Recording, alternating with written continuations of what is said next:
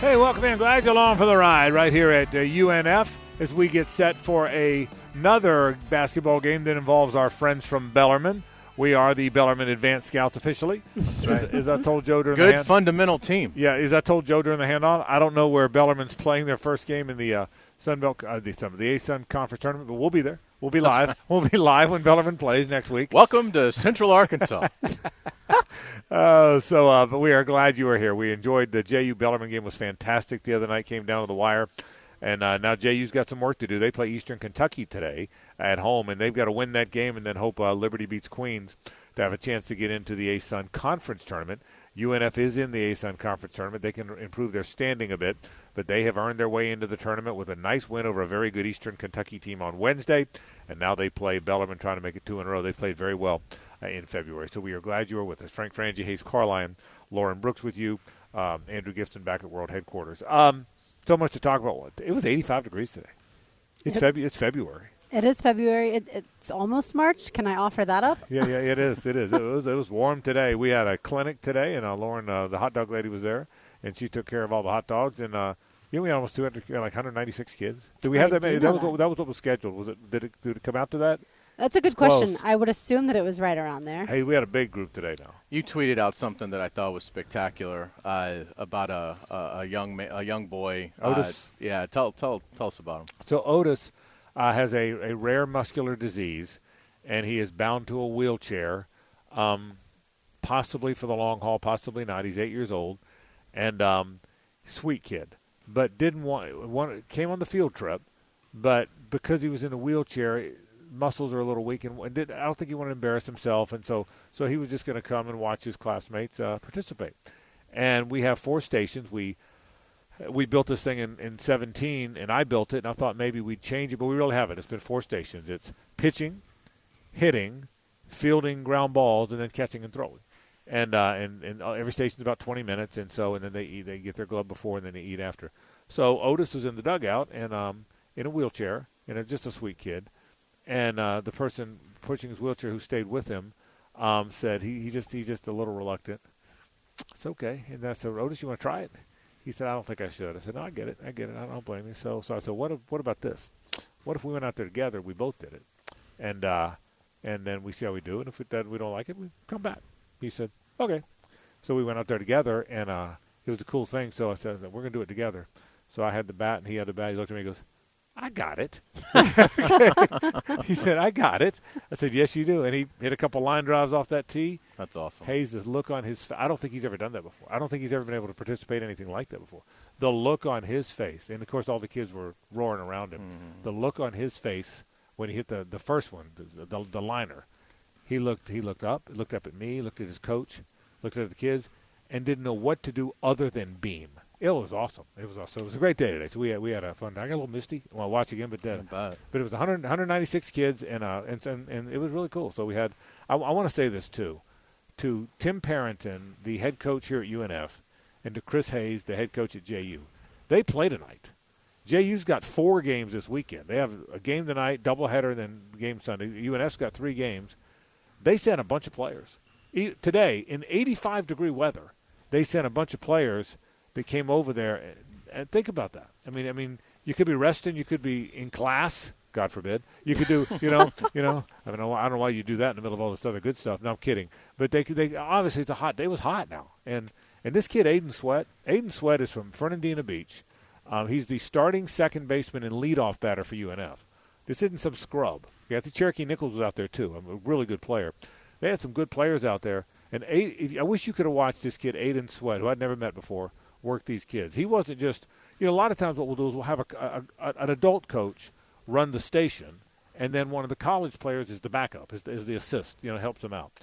I looked up, and Aiden was running a station, and I mean, he was engaged with those guys. I tweeted a picture out of it. He, he was engaged with those kids, man, and he was taking pictures with them, and, and, and I mean, he's going to be a, if he's not a pro player, and, and even after he is, if he is a pro player, he's going to be one heck of a coach. I'll, I'll hire him to coach tomorrow. Okay, and I don't even I don't even what year he is. He's a young player at the UNF. But it, was a, it was a, I appreciate you asking that. It was a great day, and, and you saw it. You were out there for it, Lauren. You saw it. It was an amazing day. Yeah. It, It was one of those days that you just, at one point, you kind of look around and you go, man, this is a really good thing that Yeah. has come together. And it takes a lot of people and a, a lot of time and effort. And I sincerely appreciate all of them because the look on those kids' faces when they come to get their hot dog, they have had a great time. They were sweating today. Yeah, I was talking and today they couldn't wait to just go sit in a dugout, eat some lunch. And one little girl goes, is this how every baseball day is?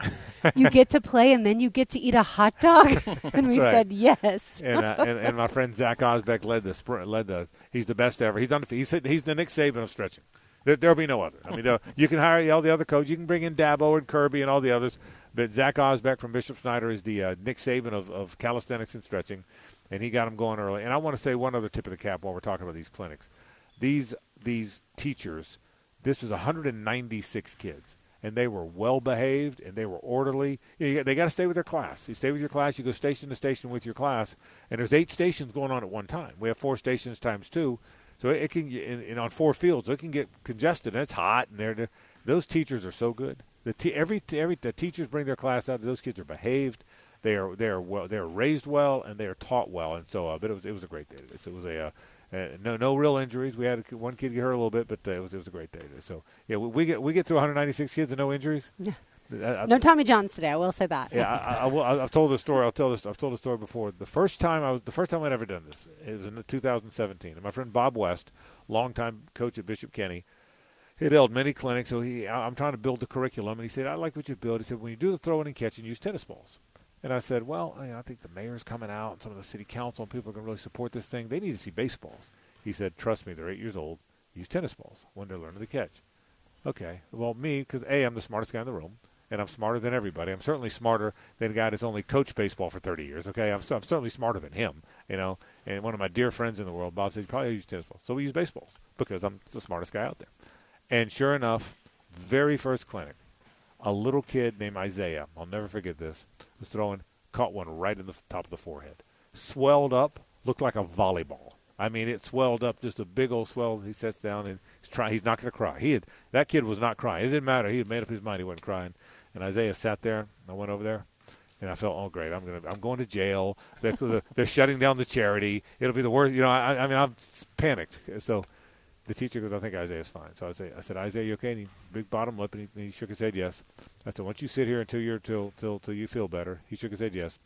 I wasn't out of the dugout before Isaiah was back out there. Big knot on his head and everything. And the rest of the day had this big knot on his head. We have trainers out there, and big knot on his head. And I said, "We'll never use the baseballs again." Okay. Imagine this: Bob West, one of the most accomplished high school baseball coaches of all time, knew better than me. Who would have thought? Who would have Yeah, thought? Go, go. f- it- weird as that is, Yeah. is so I kind of learned my lesson on that. But it was a great clinic today. We had a wonderful time, and it was a, it was a, it was a big time out there. So we appreciate the kids coming out there. So it was a good day, and thank you, Lauren, and all the people that volunteered. Um, Lauren, Lauren thanks all the volunteers, although she's been one from day one. So thank you for that. We appreciate. It. You know that. what's crazy? That we started it like you said in 2017. Those kids are now 13 and 14 I years know, old. I know. The f- like first wave of clinic kids. They're freshmen in high school. We saw one kid out there today. I wish I knew his name. There's, there's one of the there's a video out there of him. We saw one kid today that had not been to a clinic yet. You know, our leagues start younger than eight. We have the clinics that start at eight. We our leagues start at four and five. Well, we have a one kid now who's about to play his third year in our walk off league, but it's his first clinic because he started when he was six. So he's eight. You should have seen him throwing today. He because he's been taught now. He, he he was those other kids are watching him, and he's got he's got the walk off hat on because he's got his walk off Oh, league. He's got love he had his league hat on, and he's throwing cheese now. This little kid, I mean, and they're all Step going, aside, yeah, They're all saying, "How does this guy?" And he said, "I've been playing." So, uh, so it's really cool. That's thing. So awesome. we really appreciate it. All right, a lot of things to talk about today on the program. Uh, uh, Matthew Driscoll joins us at 3:40 today, and uh, he'll talk a little bit about this late season run and a terrific late season run this team has had. Try to get Tim Parenton over here. Tim is the outstanding baseball coach at UNF, whose players were so helpful today. Uh, he's going to try and stop by if he's got a chance. They play tonight at six o'clock now, so I don't know if he'll be able to, but hopefully he will. I got a lot of things I want to get into. I want to get into the whole Russell Wilson story. Who do you believe? Um, what a story! What a powerful story if true. Now, obviously, he has come out and, and mightily tried to refute it, Hays. But what a story if true that he went to ownership and tried to get Pete Carroll, his coach in Seattle ownership, Pete Carroll, his coach, and John Schneider, his GM, fired. Asked them to fire him, and I would say most people believe the athletic story, not him. But if if the story is true, and I look, I've always been a Russell Wilson fan. How brazen if that really happened. Yeah, and Russell Wilson did uh, deny it Did on, I, I on mean, Twitter loudly. loudly, Yeah. and complimented Pete Carroll and John Schneider, and Yeah. Uh, I think called Pete Carroll a father figure, and Yeah. you know appreciated John Schneider taking a chance on him in the third round uh, when a lot of people didn't think they should. Uh, but I completely think the story is accurate. I mean, this is a quarterback who doesn't hang out in the locker room. He has his own personal office. Are you kidding me? Are you kidding me? We talk, I didn't know. I mean, the, the handoff. Yeah. It- I mean, no wonder the Seahawks Yeah. couldn't wait to kick him when he was down. I mean, I just think that, you know, unfortunately, he got too big of a head with the success that he had, and it became all about Russell Wilson. And I would not be the least bit surprised uh, if he went to ownership and wanted Pete Carroll and John Schneider out because he viewed he viewed himself as bigger than them that he was the franchise quarterback, and that should make him maybe he he you know maybe the influence of NBA and and how stars are able to to get away with things in that league. And I think his wife too. Yeah, but there's there's no doubt in my. I mean, I say there's no doubt. I I would be surprised. Mike Sando does a really nice job. I I would be surprised if they didn't have multiple people telling telling them that. And again, Sean Payton already having to correct the behavior in Denver in terms of Russell having his own. That's just pathetic. I mean, of all the things that I've heard in the NFL, mm-hmm. the quarterback having his own office. I mean, ta you want to talk about audacity? I mean, with the great players that Seattle had, yeah. and you need your own office and your own staff, and then you come to Denver and demand it. I was I always- mean, that is brazen. I was always annoyed that Barry Bonds had that big recliner. I remember the big recliner. He had the Yeah. big recliner. So, uh, so we'll see. So, um, If Tom Brady doesn't have his own office, Russell Wilson shouldn't have his own office. Right. But when we come back, I want to start with that story because it's a powerful story in the NFL. I want to talk about C.J. Beathard re-signing with the Jags. I got an opinion about that. Uh, the top 10 players in baseball. There's a list out there on MLB.com. I mean, somebody finally ranked 1 through 10 of the current players. It's an interesting list. Gibby, we'll uh, get your takes on that as well, so all that comes up in a bit. College basketball. What is the golden era? Was it? I mean, I got my thought on when it was, but I mean, there's been a lot of errors in college basketball. Yeah, and I want to say 80s, but I don't want to be a prisoner to that's Yeah. where I grew up. But but I, but I didn't grow up in the I was 60s 70s growing up, and I think it was the I think it was St. John's, Georgetown, Villanova. That was so good. and and I and you and I are almost 20 years apart in age, 18 Yeah. years apart in age, but I think that's when it was, and so we'll so we'll get to that. So there's, Certainly not now. it's not now. It is. It, it is certainly not now. So a lot of things to get to today on the program. Matthew Driscoll, 340. Uh, Tim Parenton at some point during the program today. Lots of uh, UNF Bellarmine talk. We'll talk about Gator basketball, Seminole basketball. Uh, a lot about. I got to weigh weigh in about C.J. Beathard as well. A lot to do. Glad you're with us. Busy day. Thanks for stopping by on a Friday. Thanks to our friends at Big Chief Tire Company, the best tire company around. This is 1010XL and 92.5 FM. Welcome back to the Frangie Show on a Big Chief Tire Friday, live here at UNF Arena ahead of UNF playing host to Bellarmine coming up at 7 o'clock. All right, Frank, you've been a big Russell Wilson fan, so what did you think of the athletic story? Yeah, yeah. Here's my thought. I um, I like Russell Wilson, and at first thought, I thought, okay, he came out and said he didn't do it, and he was quick to say it. I just feel like the athletic has had this for a while, and would not have gone with it if it wasn't pretty darn certain. If they weren't pretty darn certain. This is, I mean, that's a it's a block, but it's not a they didn't break any laws, but I mean, it is a it's something that everybody knew would get a lot of attention. I don't think they go with that.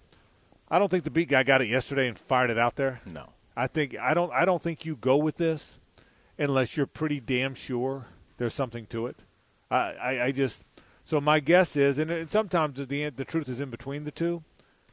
But my guess is they are pretty certain in somehow, some way, whether he said it, demanded it, implied it, he sent a message to somebody that it's time to move on from Pete Carroll and John Schneider. I, I believe that. Yeah, again, no matter how, again, it might not have been a directive.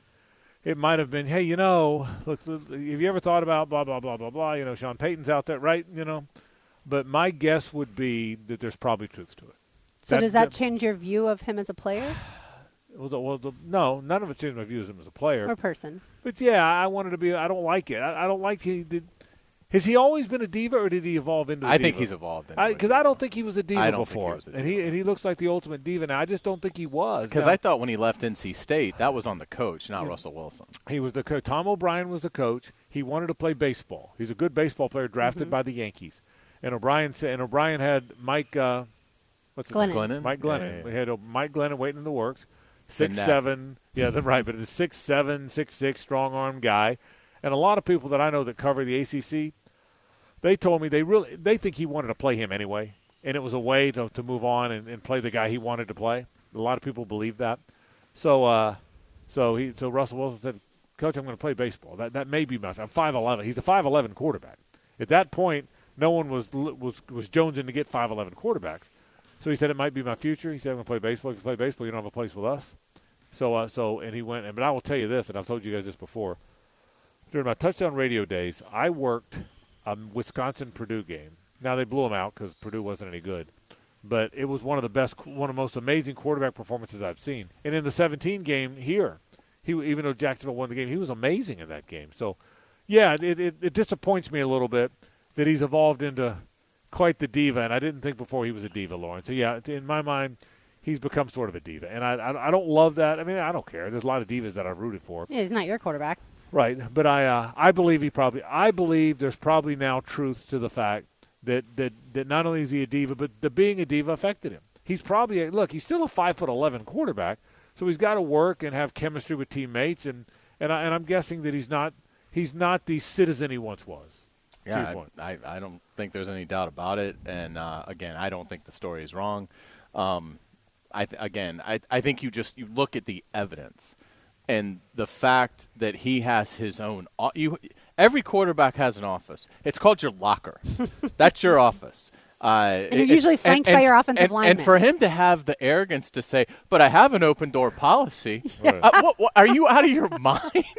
I mean, I'll give Sean Payton credit because he has come into Denver and immediately said he's not going to have his quarterback guy in. He's not going to have his own office. You know, uh, so I mean, maybe uh, Sean Payton can uh, straighten Russell Wilson out a little bit. Are you surprised he took the job? Because he had to have known some of. I mean, some Sean of that going in. Yeah. I think Sean Payton took the job because he got Russell Wilson. I mean, I, I think Sean Payton, I think Sean Payton thinks he and Russell Wilson together are going to bring back a trophy. I Don't think- you think that? I don't. I think Sean Payton uh, was aching to get back in, and I thought it was a bad year for the carousel.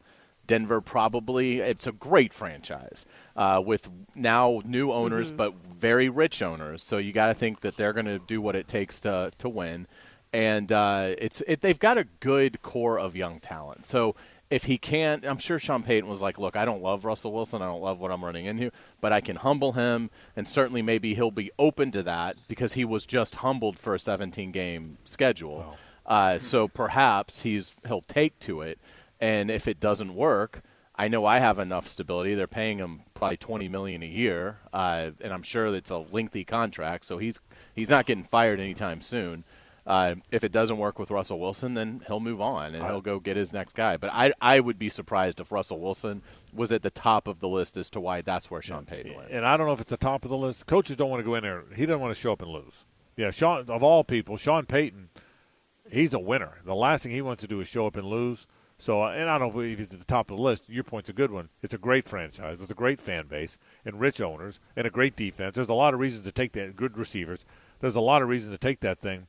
But I one one thing I do take out of if you believe the story, and we are trying, we all we've all said we believe this. Do you believe the story? I do. we all said we believe the story. Well, part of the story is he wanted to bring in Sean Payton. I mean, you can't, you can't you, you can't believe part of the story, not all the story. Well, part of the story is his pick was Sean Payton, which tells me there's a relationship there. Whatever I don't know what it is, but you know, co- the coaches go to conventions and the Bahamas and Pro Bowls together and, and with players all the time. My guess is they're buddies. I, I I'll bet you're going to find that out. I mean, all of a sudden, Sean Payton takes the Denver job where he knows Russell Wilson's his quarterback.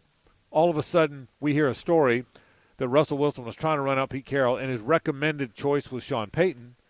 Well, that's that evidence tells me they know each other, and that evidence tells me they've been trying to work together for a while. That that's that's what I take out of it. Again, if the stories, if we believe the story, we have to believe he was trying to bring Sean Payton in there. Logic tells me they must know each other and must must have been looking forward to working together. Yeah, and that it honestly reminds me of the Sean McVay Matthew Stafford story when they were in Mexico, and McVay was like, "Hey, Right. you know, I, I want you to be my quarterback moving forward."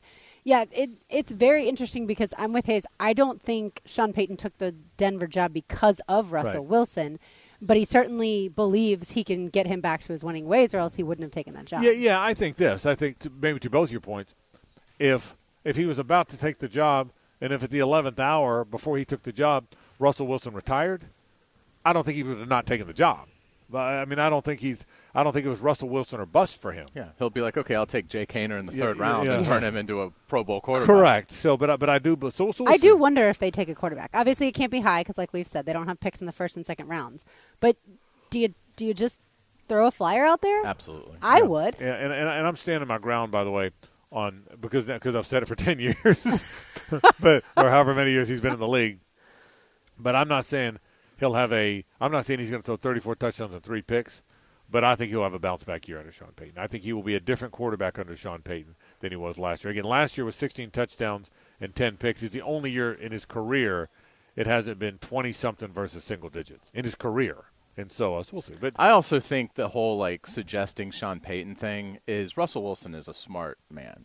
And if you're going to go to your bosses, if you're going to go to ownership and suggest firing a Super Bowl winning coach and GM, then you better have a suggestion. You can't just go in there and say, "Hey, I think we should fire Pete Carroll and John Schneider." Bec- I mean, because the response is going to be, "All right, I do that. Then what do we do?" So I, I think he was just throwing out by far the biggest name. You know, why wouldn't you go get Sean Payton? Seattle owners are Right. very rich as well. And he's about the Um, same size as Well, the- Drew Brees, well, who the, the Peyton was truth is, successful with. the truth is, we don't know that answer. I don't know if they know each other. You, you guys don't know if they're randomly just. We're just guessing at that part. But I, to me, I just again, I, I can't imagine that he would throw out a big name. I mean, that's. I mean, just throw out a big name that he doesn't have a relationship with. So, well, that by the way will be that'll get fleshed out because someone's going to ask him, "Hey, did you did you blah blah? What what is y'all's relation?" By the way, has anyone asked that story? Well, they have such a good relationship that the second Sean Payton took the job, he basically kneecapped Russell yeah, Wilson yeah, yeah, yeah. I- I- If if you're assuming that in Russell, terms of those special Right. privileges. Yeah, if you're assuming that Russell didn't know any of that was coming, so we'll see. We'll see what happens. I, uh, and but- by the way, I think the story is true based off of the fact that Russell Wilson think and it's true, Pete too. Carroll did not speak to each other when Yeah. those two teams faced, the I- Seahawks and the Broncos. yeah, and I correct, and like I if you have a good relationship, you go chat with one another. and I think the story is true because I don't think the Athletic goes with a story of that magnitude. I mean, the Athletic's pretty good, and and they're they're pretty reputable. I don't think they go with that story. I think the minute writer guy had that story, editor guy said, "You got to be right on this one." So I need to know who your sources are. I need to know how many of your sources you have. I've been in the newspaper. We've all been in the newspaper business, in the sports writing business. I don't think you go with that unless you're pretty damn sure. People pretty will ask- damn sure. People will ask the Seahawks, you know, office people, front office people, if that's true or not, won't they? At the next media availability, My, The my guess is how all this got like out is the reporter was talking probably about something totally else, and it it became, "Hey, how do you think Russell Wilson will get along with Sean Payton?" And the guy was like, "Well, probably get along with him pretty well, considering he suggested firing Right. Pete Carroll and, And John bringing him Schneider in. and bringing him in." right, right, and it's like what? Yeah. and you know that would be my guess as to how it, it initially was brought to the reporter's attention and then confirmed through others. Yes. So so it'll, it'll be it'll be interesting to see. and the I- reporter smiles. so, but we'll certainly keep an eye on that. All right, we got- we got a loaded up show for you today. In just a few minutes after we come back from a break, Matthew Driscoll joins us. I hope he's got eggs uh, uh, ready. He's going to take his nap, and then he's got a huge game tonight with Bellarmine. They are in the conference tournament. They can uh, in, in improve their position in the conference tournament. That comes up, and Bellarmine's good. So we watched them the other night at JU, so that comes up in a bit. Tim Parenton, the outstanding UNF baseball coach, they're off to a good start as well. Um, first weekend they had a great start. He will join us uh, at four o'clock here in uh, at the hospitality suite. So he'll jump by. He'll be good to see TP. He'll come by today. So we got a lot of fun stuff to do. Uh, we got a lot of things to get to. I want to get to CJ Beathard. I want to get to baseball and a whole lot more. But when we come back, uh, Matthew Driscoll joins us. This is 1010XL at 92.5 FM. We welcome you back to the program. Frank Frangie, Hays, Carlyon, Lauren Brooks on location here at uh, this beautiful UNF arena. Uh, Andrew Gibson back in World Headquarters. Matthew Driscoll joins us now as he gets ready to eat eggs and take a nap. How are you, brother? I'm done with the eggs, and I had some uh, some organic uh, multi-grain bread. So I got I got that out of the way. I actually got home a little bit earlier than normal. Uh, traffic was wonderful, so so I knocked them out quickly because I wanted to make sure as soon as we're done, might get an extra three or four minutes in that nap uh, segment. So, so I, All right. just All trying right. to be pro. Hey, hey, by the way, we're what two weeks away from uh, uh, two weeks away from uh, TPC. That's exactly right. We're very excited about that. We got some hoops first, and then some golf. You're right about that. Are you are you Listen, going? Are, are you guys going to be on, on, on site there? every day? Every day, come join us. Come join us. I'd love to have you. I so love, we'll I love, I, I, I, I, I, are you going up on the perch? You know, where were we going? I don't think so. I think we're back in the in a different area, closer Sawgrass Square, which is closer to a 18, 18 at the green. So, but we'll find you're out there. I'll find you. How about that? I can hey, tell you that. Hey, hey, hey, hey, hey! How you how you like that perch you're sitting on up there? I love uh, th- th- this is fantastic. I don't want to leave. Uh, hey, hey, let me tell you, let me tell you a quick story. So, uh, Caitlin said we were up here last time, and Caitlin said, "Hey, uh, told, reached out to Lauren and says, "Hey, do you guys want to go back to press row, or do you want to go back to the to, the suite?" So Lauren asked me, "I said, what are you kidding me? That's, a, that's, a, that's the easiest question I've ever answered, Matthew. Of course we want to be. This thing's gorgeous. Hey, hey plus, plus, plus, plus, plus, you know, coach. Coach told you 2023. That'll get you in that cabinet right behind you. And so, so hey, right. hey, and we, hey, and, and we, we love bricks. You know, obviously it's you know bricks, Yeah. but we'll throw their name out there while we're going. You know, one of the um, neat stories. There was a good article about about Carter today, and there's a lot of stories that kind of weren't told. Um, and obviously tonight's senior night and seven o'clock tip and in his last game, he's the only senior that'll be honored. And Right. um, when he was a rising, so at the end of his ninth grade year, going to tenth grade year, that's when we went to the NCAA tournament. If you remember, Bo was eight for ten three that game against Robert Morris. Yep. And that's when his father, they actually to watch the game, and that's when his father actually, like, where's North like what's North Florida? Where's North? So that's when they actually started googling a little bit and, and, and seeing what was going on with with, with North Florida. So it, you know, it's it, it, it kind of interesting how this whole thing, you know, plays out. And the other thing that people didn't know is that his family wanted his mom just retired, and his Right. dad works from home, and they wanted to, you know, they wanted to to, to to move to Florida. And that was one of the big things when I got the phone call. They're like, like, coach, like a lot of people don't know this. Like, you, you actually can get a, you know, a head up um, on it. But, um, but probably the best part was is he, is he sprained his ankle. You know, we never want anybody to get hurt, um, but he sprained his ankle, and um, and he really was trying to show all these coaches that were coming to Belmont, Lipscomb, Western Kentucky, Tennessee, all these, you know, Tennessee, Kentucky schools from the OVC were coming in, and man, he just he just struggled because he had this, you know, this big old ankle, and Right. um, you know, he, he didn't limp or any of that kind of stuff, and you know, tough, tough, tough kid. And um, I remember the one coach turning to me and saying, "Hey, man, coach, I thought the Hendrickson was better." And I'm like, "Me too." Like I, I, I know, God, no, I, I thought so. too. I came a long way. You know. But No, I, I didn't lie. I didn't lie. He wasn't very good. He wasn't Hey, very um, good. Hey, Matthew, what, what's tell tell us about Carter Hendricks? By the way, the, the funny part of the story is I don't know if they played much basketball where he's from. He's only from Lexington, by the way, so or is it nearby. Um, tell me about him as a kid. Tell me about him as a student, as a leader. In his last game that he'll play in this arena, what's he like? I think what most people will walk away from is the fact that he always has time for everyone. Okay. He's one of those kind of guys that always has time for everyone. And I tell you, like, even like what really stood out, like, was during COVID. And I really didn't know it until whatever part of the way through it. But one of our managers during COVID was the only manager.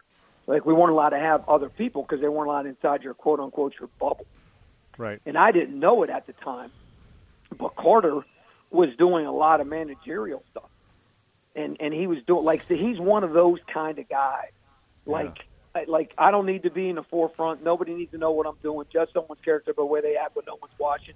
He's one of those kind of human beings, and I think from an academia standpoint, he's got you know a gazillion of those awards as well too, and you know just an incredible. He, he his just his heart is really really genuine, and and what you see and and you watch him play, and you know he, like like the way he fights and the way he competes, and, and sometimes he obviously frustrates me, just like Bo did, just like Dallas did, just like you know Garrett Sams did, and like all the great ones was, yeah, all the way down the list.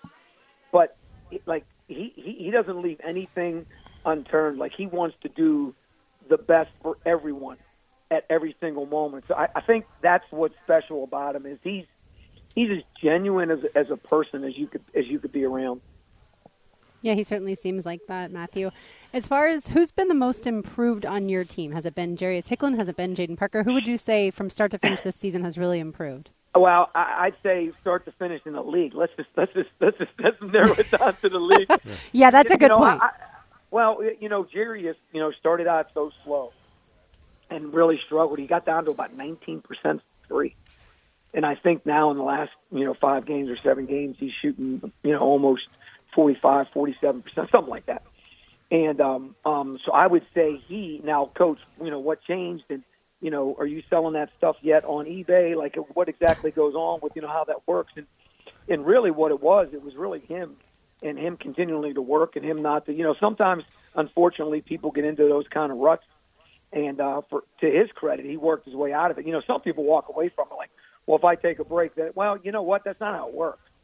Like, and and so he just kept on, you know, being confident in what he does and the way in which he does it, and, and get extra reps and come in and get extra reps in the gym, come in the morning and shoot after practice. And and then the other one I would say is is Chaz Lanier. And if you look at his last I think he's shooting, you know, 50% from three or or whatever it is. And obviously, he had a breakout game last week. Um, but but I think Chaz is starting to really figure out when I, you know, I, if you ever watch me coach Chaz, you can see there's many many times I get into him, and and what I get into him about is to be more aggressive. Now, how would you like to have a coach get into you about being more aggressive? Yeah. Right. I want you to shoot more. I want you to take those shots. Right. We really want, you know, like it isn't like I'm getting into him about you know being this, that, or the other. I'm I'm trying to help us win and, and trying to help him understand how he can help us win. So I, I would say Jarius Hicklen from from the beginning of the league to now, and then I would say Chaz Lanier uh, most recently, the way in which he's you know Jaden's been pretty pretty pretty pretty pretty pretty consistent. Jonathan's been been pretty consistent, and, um, um, um, Jose, I think um, uh, I think he found his he found his rhythm, and obviously Carter. It, it, it, this is the best statistical year uh, Carter's ever had, and um, and to think about that, and to think kind of how that's transpired, it's that's really really impressive for him. Matthew, you joined us a few weeks ago uh, as the calendar turned to February, and you you flat out said this is our month. Uh, you guys won five of seven from that point on, swept JU, and you've gone from uh, I think 11th at that time when we had that conversation to now you guys have clinched a spot. What was there a key moment? Uh, was there anything you can put your finger on as to why uh, this this has continued to be such a strong month for you all? Well, I wish that Florida Coast Bank three wouldn't have went in. I know that Yeah, one. yeah, right, right, right. from from the corner. Uh, you, you know what? Um, it's just part of our DNA. You know, it's just, you know, it's and, and it is what it is. Listen, it's it, it it is what it is. Everybody's got their you know their their whatevers, and um, you know we usually come in to the league um, um, just depending on the, the kind of team we have, and, and we just you know it is what it is. And then as we get rolling, as we get more comfortable, as we get that consistency, and and we and we play that that that consistent apples to apple type of person, we continually grow, grow, grow, grow, grow, grow, grow, and get better. Last year, if you remember, we even flipped the script, went six and two with Jose and Carter not playing. So you can see it's a, it, it's a DNA thing. It's something um, that, that that we really, really, really understand. Our guys understand, and we approach it um, with that uh, disciplined attitude, wins game, that dog mentality. Um, and, and so I think that's that's been really, really good for us. You know, when you look at tonight, you know, you look at Bellarmine, and, and, and you know, depending on how things shake out, most likely scenario is these two teams are playing again Monday night in Lynchburg. Um, so you know, when you look at a team like this that's coming in, and you know, you talk about two opposite sides of the basketball, but have had success. Obviously, he won Division two championships last year. They won the championship in the, in the tournament, and um, um, so you know, no ball screens, barely any, if ever, by them. A ton of ball screens by us. Yet two very, very efficient offenses, and our defense has got. That's the other thing too. Ace. Like our defense has gotten better and better and better the way it was last year. So, so I think that's you want to put a finger on something specifically. I, I think that, like we were 0.90 DER on on Wednesday night, and and, and might have had you know our best defensive performance against a team that's going to probably finish third, and was as good or hot as anyone coming in. So, I, I would say that that might be it. Um, uh, that might be the trigger point to that. You know. I, I was, and, and I want to ex- ex- expound on what you guys just talked about. To, to expound on Hays' point, at the end of January, UNF had struggled a little bit. Matthew came on with us. They were playing at JU and said, "Listen, February we tend to play different." Okay. Since then, to the point you guys talked about, UNF's won five out of seven since then. The shot you, Gulf Coast hit that Matthew's talking about, it was a right corner three. It had no business going in. He shot it from the right corner and somehow hit the glass and went in. And, yeah, Minnesota or, or fans would like that. Yeah, unbelievable. I mean, I mean, it was. Uh, how did it go in? We were here. I'm watching it. How did it go in? You know, I mean, I mean, I mean I'm biased because I'm rooting for the home team, but how did the damn thing go in? You know? And, yeah. And so, so, so, I mean, you. I've got to believe your team's playing with great. I guess where I'm going with this, got to be playing with great confidence right now. I mean, that's what you want at sure. the end of the year is confidence, right? Sure, and I and I think it's it's interesting, Frank, you say that, and I, and I think I made this point, but maybe not and, and I and, and this is the thing about these teams or our teams and the way our staff has always approached um, every single season. If you came to practice and you just sat there and watched practice, you would have no idea what place this team's in. Right. You would probably think they were fighting for, you know, for the upper echelon and fighting for, you know, first, second, whatever, because they they they have had that consistency. Um, the lows haven't been the lows, and the highs haven't been the highs. They've been steady Eddie. And, and, and so, to their credit, I think some of that also bleeds over to your point. And now you get a little bit of going, you get a little bit of juice going. All of a sudden, you feel like you feel. Plus, you know what you know. And now that that that's I, I agree with you wholeheartedly. I think that's that's something to be, to, uh, you know, some, so, something I think that needs to be said or something needs to be seen because you're you're 100 percent right on that one. By the way, Lauren had no idea Minnesota Fats. Am I right, Lauren? You are right. he's, he's, he's, a famous he's a famous yeah, pool shark. Pool player. Uh, yeah, he Yeah. was, and he, and he Yeah, could he could hit that when I was corner. Yeah. They put English. They called it English back then. Remember right? those They great put English videos on, on, it, right? ESPN? Right. ESPN go commercial and there'd be the billiards videos. Yeah, and it had English. That thing would Hey, go you know what's backwards and sideways. She, she didn't even want to touch it because I said Minnesota Fats. like if I would have said Minnesota weight challenge, if I had said Minnesota weight challenge, she'd have jumped all over like, oh yeah, yeah, yeah. Let me. But as soon as I said that, she's like, nah. Nah co- co- co- coach is going somewhere we can't go. So we're gonna. you you, But you that's know his her real too name. well. That's his real name, it. by the way. Yeah, yes, That's his it real is. I Uh, saw it 30 for 30 on the Black Widow. Does that help? Hey, Oh, she that's was. Hey, she was a piece too. Yeah, yes, that's for right. sure. Uh, Matthew Driscoll. All right, get some rest. I can't wait to watch tonight. I think you're going to beat Bellarmine. I think you're playing a great. I'm telling you, I, I can't wait for the tournament. I, I don't think anybody wants to play this team. I'm not saying it just because I'm talking to you. I'm saying it because I've been watching. So, uh, congratulations on this good run. Go get them tonight. I look forward to seeing you, Matthew. Thanks, buddy. Appreciate you guys. Saying, hey, hey, don't forget 2023 is the code. I, I got it. I wrote it down. Thanks, buddy. We'll see you. Matthew Driscoll, he's the best. Uh, he's the best going, and they are play. They are playing great to the point. I mean, I mean, I was going to say the same thing you did, Hays. They had lost six of seven, including three in a row at the end of January. And Matthew comes on with us. We're at the River House at JU. This code really does work. What yeah, do you want out of here? it really does. and Matthew comes on with us, and he says, "Well, we're a different team in February. They have won five of seven, should be six of seven. After losing six, it's pretty amazing. They could the- the- easily be seven and zero because Right. Mm-hmm. they could have easily won the game against Austin Peay They That's had right. a shot to, to Right, win it at right. the end. The two losses have been by four points. Yeah, so I mean, losses have been they're playing great. I mean, again, it's uh, it's tonight's interesting from a motivation standpoint because I don't think UNF can really change their conference outlook. They're going to be either I think the seven or the eight, and that really doesn't Right. give you any sort of Right. advantage. You're still going to have to play Monday. You're still going to have to play a, a neutral site game to start. Uh, so I, you know, I, I think that's interesting. And, and Bellarmine uh, is because UNF is solo eighth right now. Bellarmine is seventh. Uh, so I, I don't. I, I'm, I'm curious to see how this game goes tonight. Now it's senior night for UNF; they're going to be jacked. But I'm, I'm curious to see for Bellarmine how they approach it because I, I don't. It, it's interesting. Maybe they can rise up if they get some help. Um, but I think uh, I think Matthew's right. I think you're probably going to see this matchup again Monday night unless we see some unexpected results. Uh, we'll take a break when we come back. Let's get it to baseball. One UNF coach to the next. Our friend Tim Parenton is the head baseball coach at uh, UNF. He'll join us uh, here at our location in the hospitality suite to talk UNF baseball and more after this. Stay with us. Hey, welcome back to the program. Glad you're with us live from the hospitality suite here at the UNF Arena. Frank Frangie, Hays Carlyon, Lauren Brooks, and my buddy Tim Parenton joins us now, the head baseball coach UNF. How are you, man? Good to see you. Baseball's here. That's an exciting time, right? Doing great. Got a good group of kids. Just hope we get better every day. Yeah, and, and I hear you. I hear you. I, I got before we talk about your team, I got to tell you this about our clinic today. And I don't know, since we started this thing, TP has been one of our most devoted coaches send he coaches himself, coaches our hitters, send send players out there. You got a game tonight. Okay, I mean tonight, like tonight, not not in two weeks. You got a game tonight, and you still send us a bunch of guys, good players. This Aiden Sweat kid, who's a leadoff batter, plays second base, so he's a good player and an important part of your team.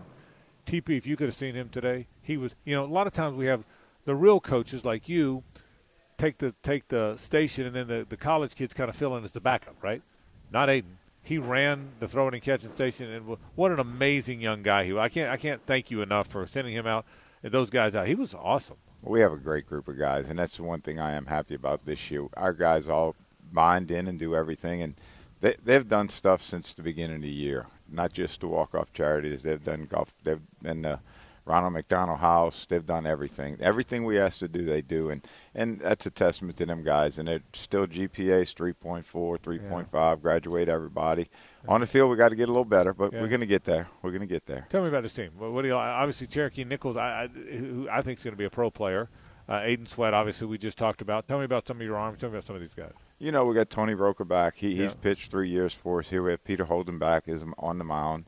Uh, Avery Love, who was a JU signee, as a matter of fact, and tore up his elbow and went okay. to junior college, and he's here with us now. Okay. We got some local guys that we we think you know can play. Uh, Alex Lodis at shortstop is a yeah. freshman that's Very playing every day for us. Yeah. Finn Howell, St. John's, everybody knows that name from yeah. last year in the high school ranks. You know those guys are getting their teeth wet a little bit against some pretty good teams this weekend. This week we played a pretty good ball clubs, picked to win their league. Either them or Campbell's going to win that league, and uh, you know so we got some guys out there that local, and we also have some guys from the junior college ranks that we're trying to mesh together before we start conference and get ready to roll. Tim, who are some newcomers you're excited about? Cherokee Nichols is one. Gabby uh, Gabby Esquivel is another one that we really like. Uh, Jacob Runnels is a catcher we really like.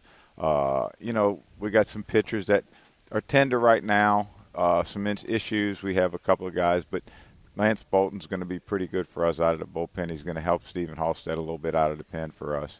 Uh, we got a, a, young couple of young freshmen that are just getting their teeth wet. Today they're going to see a guy throw 94, 95. They've never seen that probably. They've right. seen it maybe once or twice, but they've never seen it consistently for four or five innings. And they'll see that tonight against Villanova. How close are the baseball and men's basketball teams? Uh, pretty close. Most most athletes here get along. Uh, they do a great job getting together for functions and stuff like that. And uh, you know they lift weights together. The the problem we have here is we don't have a cafeteria where everyone can get together. We don't have a. This is a place where now we can bring groups together, which we will.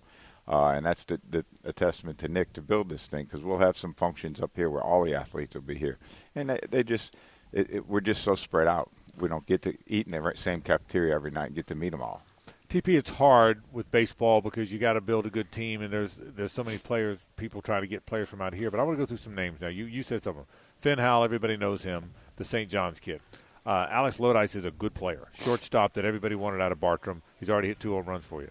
So Cherokee Nichols is out there today. I mean, waist is about a 20 chest is about a 48. He's that he's that guy. He's I mean he's going to play pro ball. I mean he's he's going to he was a catcher at Fletcher. He's now I guess an outfielder for outfielder you. Outfielder for us. But I mean I'm just telling you, he's going to play pro ball. It almost seems like there's been more of a commitment to get local guys. Am I reading that right, or did it just did it just fall that way? No, it is a commitment. You want to have local guys on your team. Yeah. I mean, even when I was at the bigger schools, Mississippi State, Florida, Old Dominion, we yeah. always wanted to get some local yeah. guys because local guys bring people to the stands. Yeah. And if they can play, and they're going to be in a lineup every yeah. day, which that's who we want to recruit, the guys that are in the lineup every day, it's going to help the entire atmosphere of everything. And and we have made a commitment to recruit some local kids.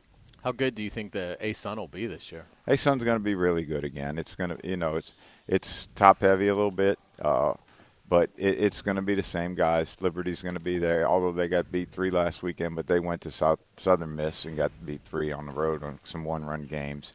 Uh, Kennesaw State's going to be good again.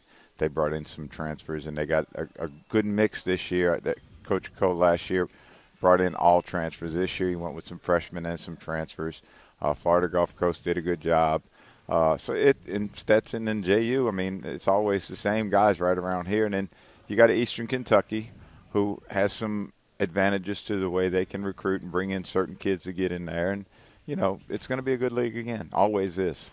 It certainly is. For people who haven't been to Harmon Stadium before, it's so much fun. Tell people why they should come out. Uh, come out because we, we do have a great atmosphere. We do have a lot of. You can sit and watch the ball game. You can sit in the bleachers. You can sit in the stands. You can walk around. Our concessions are very good. People love to have a few libations and watch the ball game and, and go from there. And it's really. It's true. That's what they do. They come watch the game. Uh, we may have an ex uh, Jaguar here tonight watching the game with us. One of their coaches may be here to watch a ball game or two, and he's been to seven or eight games out there because of the reason he loves to stand down the line and watch the ball games. I want to go back to your staff for a little bit. Rocca, we know, former Ponte Vedra guy, left-hander, big, big stocky guy to use him in different ways. Uh, Holden's also a left-handed guy, a big, tall guy.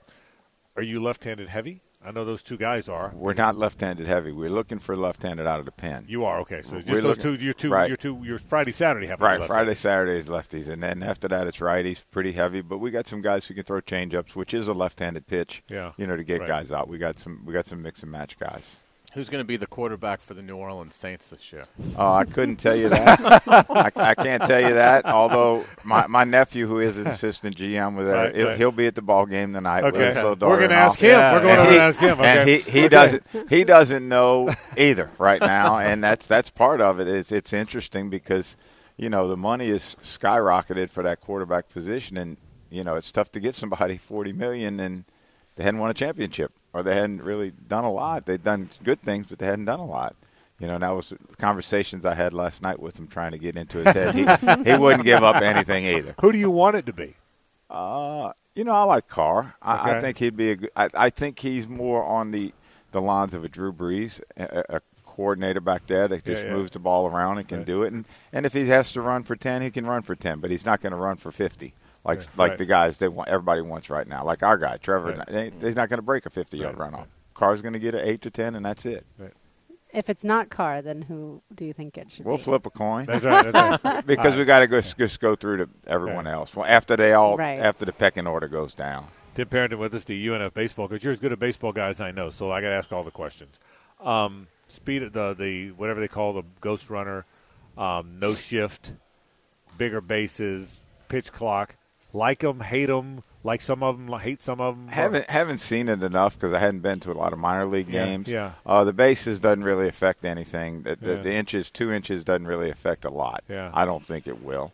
Uh, the speed up rule at the end of the game, i it's it's they manipulate the line, the rosters so much now. It really doesn't affect it anymore because the guys go to AAA and up, where they put the guy at second base. Yeah. That's really not a factor. Although it is because you know you can leave your guy out there one more inning Right. and then bring him back. But you know, let's see how it plays out. I, I'm I am for speeding up the game. Our games have been horrible this year. We're playing slow baseball right now, and I Okay. can't stand playing slow baseball. But I, I do love speed up the game. The one I love, I don't like a lot of the changes. The one I do like, I like the shift rule. I am so damn tired of seeing guys hit a base hit to right field, except for the fact that the second baseman's standing there and he one hops and throws the guy out. That's not how baseball is meant to be played. I hated that. I'm with you on that one. I'm I'm good. Just keep them on the dirt and let's move Yeah. them around. If they want to move on the dirt, I'm fine with that. Yeah, if you that's want right. to put if you want to put four guys on the right hand side like they do sometimes, Yeah. that's fine. If you want to bring a fifth infielder in in the extra Right. innings when you got a guy at third base, Yeah. I'm fine with having five in, but keep them on the dirt. Got to stay on the dirt. Do you like the leadership of your club from what you're seeing so far? I do. I, I, our kids are really good. They, they've done everything we've asked from day one. Uh, they haven't missed a, a beat, you know, and, and we, hopefully that's going to translate to wins on the field. I, I think last weekend winning two out of three, I don't think we win two of those games Yeah. in the past because of the leadership qualities that our kids showed, and they don't give up, and they, they're there all, the entire time. Am I off the mark on Nichols on Cherokee? No, good he- as I he's a good be? player. He- He's just got to he's got to learn to calm calm himself down a little bit and, Okay. and not swing and miss as much as he's swinging and Right. missing. And he knows that. He, he he knows he presses a little too much, and that's part of his deal. But no, he's really a good player. He's got a good arm, can run, uh, can hit with power, can do all. You know, he has all the tools. It's just got to he's got to put it together. Is he an outfielder? That's what he's going to be. He, he's going to be an outfielder. He, he, he's a right. He he could play left field. He can't play center. He can Right. play both corners. He can play first base right. you know, and, and that's when we rec- we recruited him out of high school, and, and just it worked out where he went to junior college, which was good. We got him back, but he can he can play the game, and he's just got to not not swing and miss as much, and he'll get he'll get a chance. I thought he'd get drafted and signed out of JUCO. Did, did you think he'd be back playing college baseball? Um, what no one understands right now is they went from 62 to 22. When you go from 62 draft. You have 62 rounds of the draft Right, right. to 22. Good point. It, it just deletes a lot of It players. keeps a lot of players in college Ex- baseball. ex- exactly right. It Point. keeps a lot of guys in college baseball. Now that the squad limits, that they cut so many teams out of minor league baseball. Yeah. There's just not enough play. There's not enough spots for guys that swing and miss or you know have a, have a flaw. How good is the junior senior class in Jacksonville? The Very area? good, very Yeah. good. We've signed a few kids out of the area, and JU has also, and, and we're going to continue to do that. They got a good group of baseball players in this area. I know, you know, Bishop Kenny has a couple, Providence has a couple. Everyone's got a couple of players if you just look at them. How do you find time to do everything? To coach your team, to recruit this area, to help with walk off. How do you find time to do it all? You just have to find it, and, and you know, it's it's old school. Put it that way. I was brought up just as a grinder, and that's what we're going to do. We're going to grind, and we're going to find it. And my two assistants love going out there, and they'll, they'll show up at- at walk-off charities and do all the other stuff. It's just there is enough time in the day to get it done. The recruiting part has changed with the transfer portals and all of that stuff. It is it is totally different now than it was in the past, but you just have to do your homework and make sure you get the right ones. Final thing, TP. Tell us about Villanova. What are they? What are Uh, pretty good ball club. They went out west uh, last week, and, and it's tough to go out west Yeah, early in yeah. the year. And that's I was just talking to their coach. His first time he's been kicked out of a ball game. He got kicked out of one out there because their, their walks were totally unbelievable compared to the other team. He just said it was one of those deals where it was just it's just they they got some arms. They got some older transfers, Okay. and that's what schools up in the Northeast have done. That they've transferred in more guys from Division twos and threes that were really good players And in that, in that Philadelphia area, they got a lot of Division two and Division three players. So the, the guy we're going to see tonight is a grad transfer. Okay. Uh, the guy we're pitching tomorrow is a Division two transfer. So Okay. they got some transfers. They got seven or eight transfers on that ball club. All right. That'll step in. UNF Villanova, three games in a row, 6.05 tonight, 2.05 tomorrow, and then noon, 12.05. Thanks for stopping by, man. We and thank you again for how committed you are to our charity. You know how much I mean that. Uh, It, it, it was great watching your boys today. So We love a it. We love it. I appreciate it. Tim Thank the uh, UNF baseball coach. Back in a moment, live from UNF, so stay with us. Welcome back to the Frangie Show, live at UNF Arena. Thanks to Matthew Driscoll, the men's basketball coach, and Tim Parenton, the baseball coach here at UNF, for joining us and previewing their upcoming games this evening. Frank Frangie, Hays Carlyon, Andrew Gibson back at 10th XL headquarters. I'm Lauren Brooks, Tom Champion, making it happen all right here at UNF Arena. All right, Frank, the Jaguars have a two-year, as reported by Tom Pelissero, a two-year deal now for C.J. Beathard to keep him around. Do you think Trevor Lawrence signed off on that? I do. I think that spot on NFL teams is really important. I think, particularly teams with young or younger quarterbacks, I think when you can have a guy that's been around the league that can help watch, I think the most important thing is watching tape. The hardest thing for these young guys to learn, and I've, and I've been told this from tons of NFL coaches, is how to watch the tape, what to watch for, what to look for. They've been watching tape since they were in high school, but more coaches tell me they don't know how to watch tape. They don't they don't know what they're looking for, and they're they don't know what to try and see, and they don't know what to read. And I think teams that have now is is CJ better than Chad Henne, better than you know this veteran Teddy Bridgewater? The, is one veteran guy better? That I don't know. I, I don't know how good CJ Beathard is compared to Bridgewater or Henne or these other veteran guys. But I do know to have a guy like that is absolutely critical. And, and I'm not just saying it because the Jags signed him today. I've always felt like young quarterback, and that's what the league is now, by the way, is young quarterbacks. Having the young, and now it's harder with a guy like Andy Dalton, who, and I'm not faulting Andy for this, but he wants to play. I mean, he's Andy's a guy that's going to be frustrated if he's not playing. I think, but I, I think having a guy, I, I think that is a critical position on an NFL team.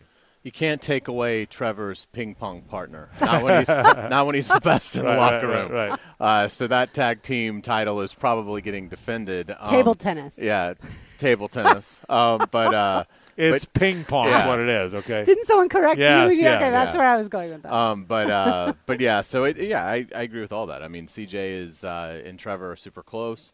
Uh, it's it's you know I, it, they have a, a fantastic relationship. It's very evident in the locker room uh, how at ease they are uh, with each other, and I do think that's really important. And so. Uh, yeah, uh, CJ Beathard totally understands his role and his place, and uh, he's there if needed. But uh, you know, his primary role is is to assist Trevor, and I mean, C.J. Beathard, I think, has a future in football beyond his playing career if he wants it.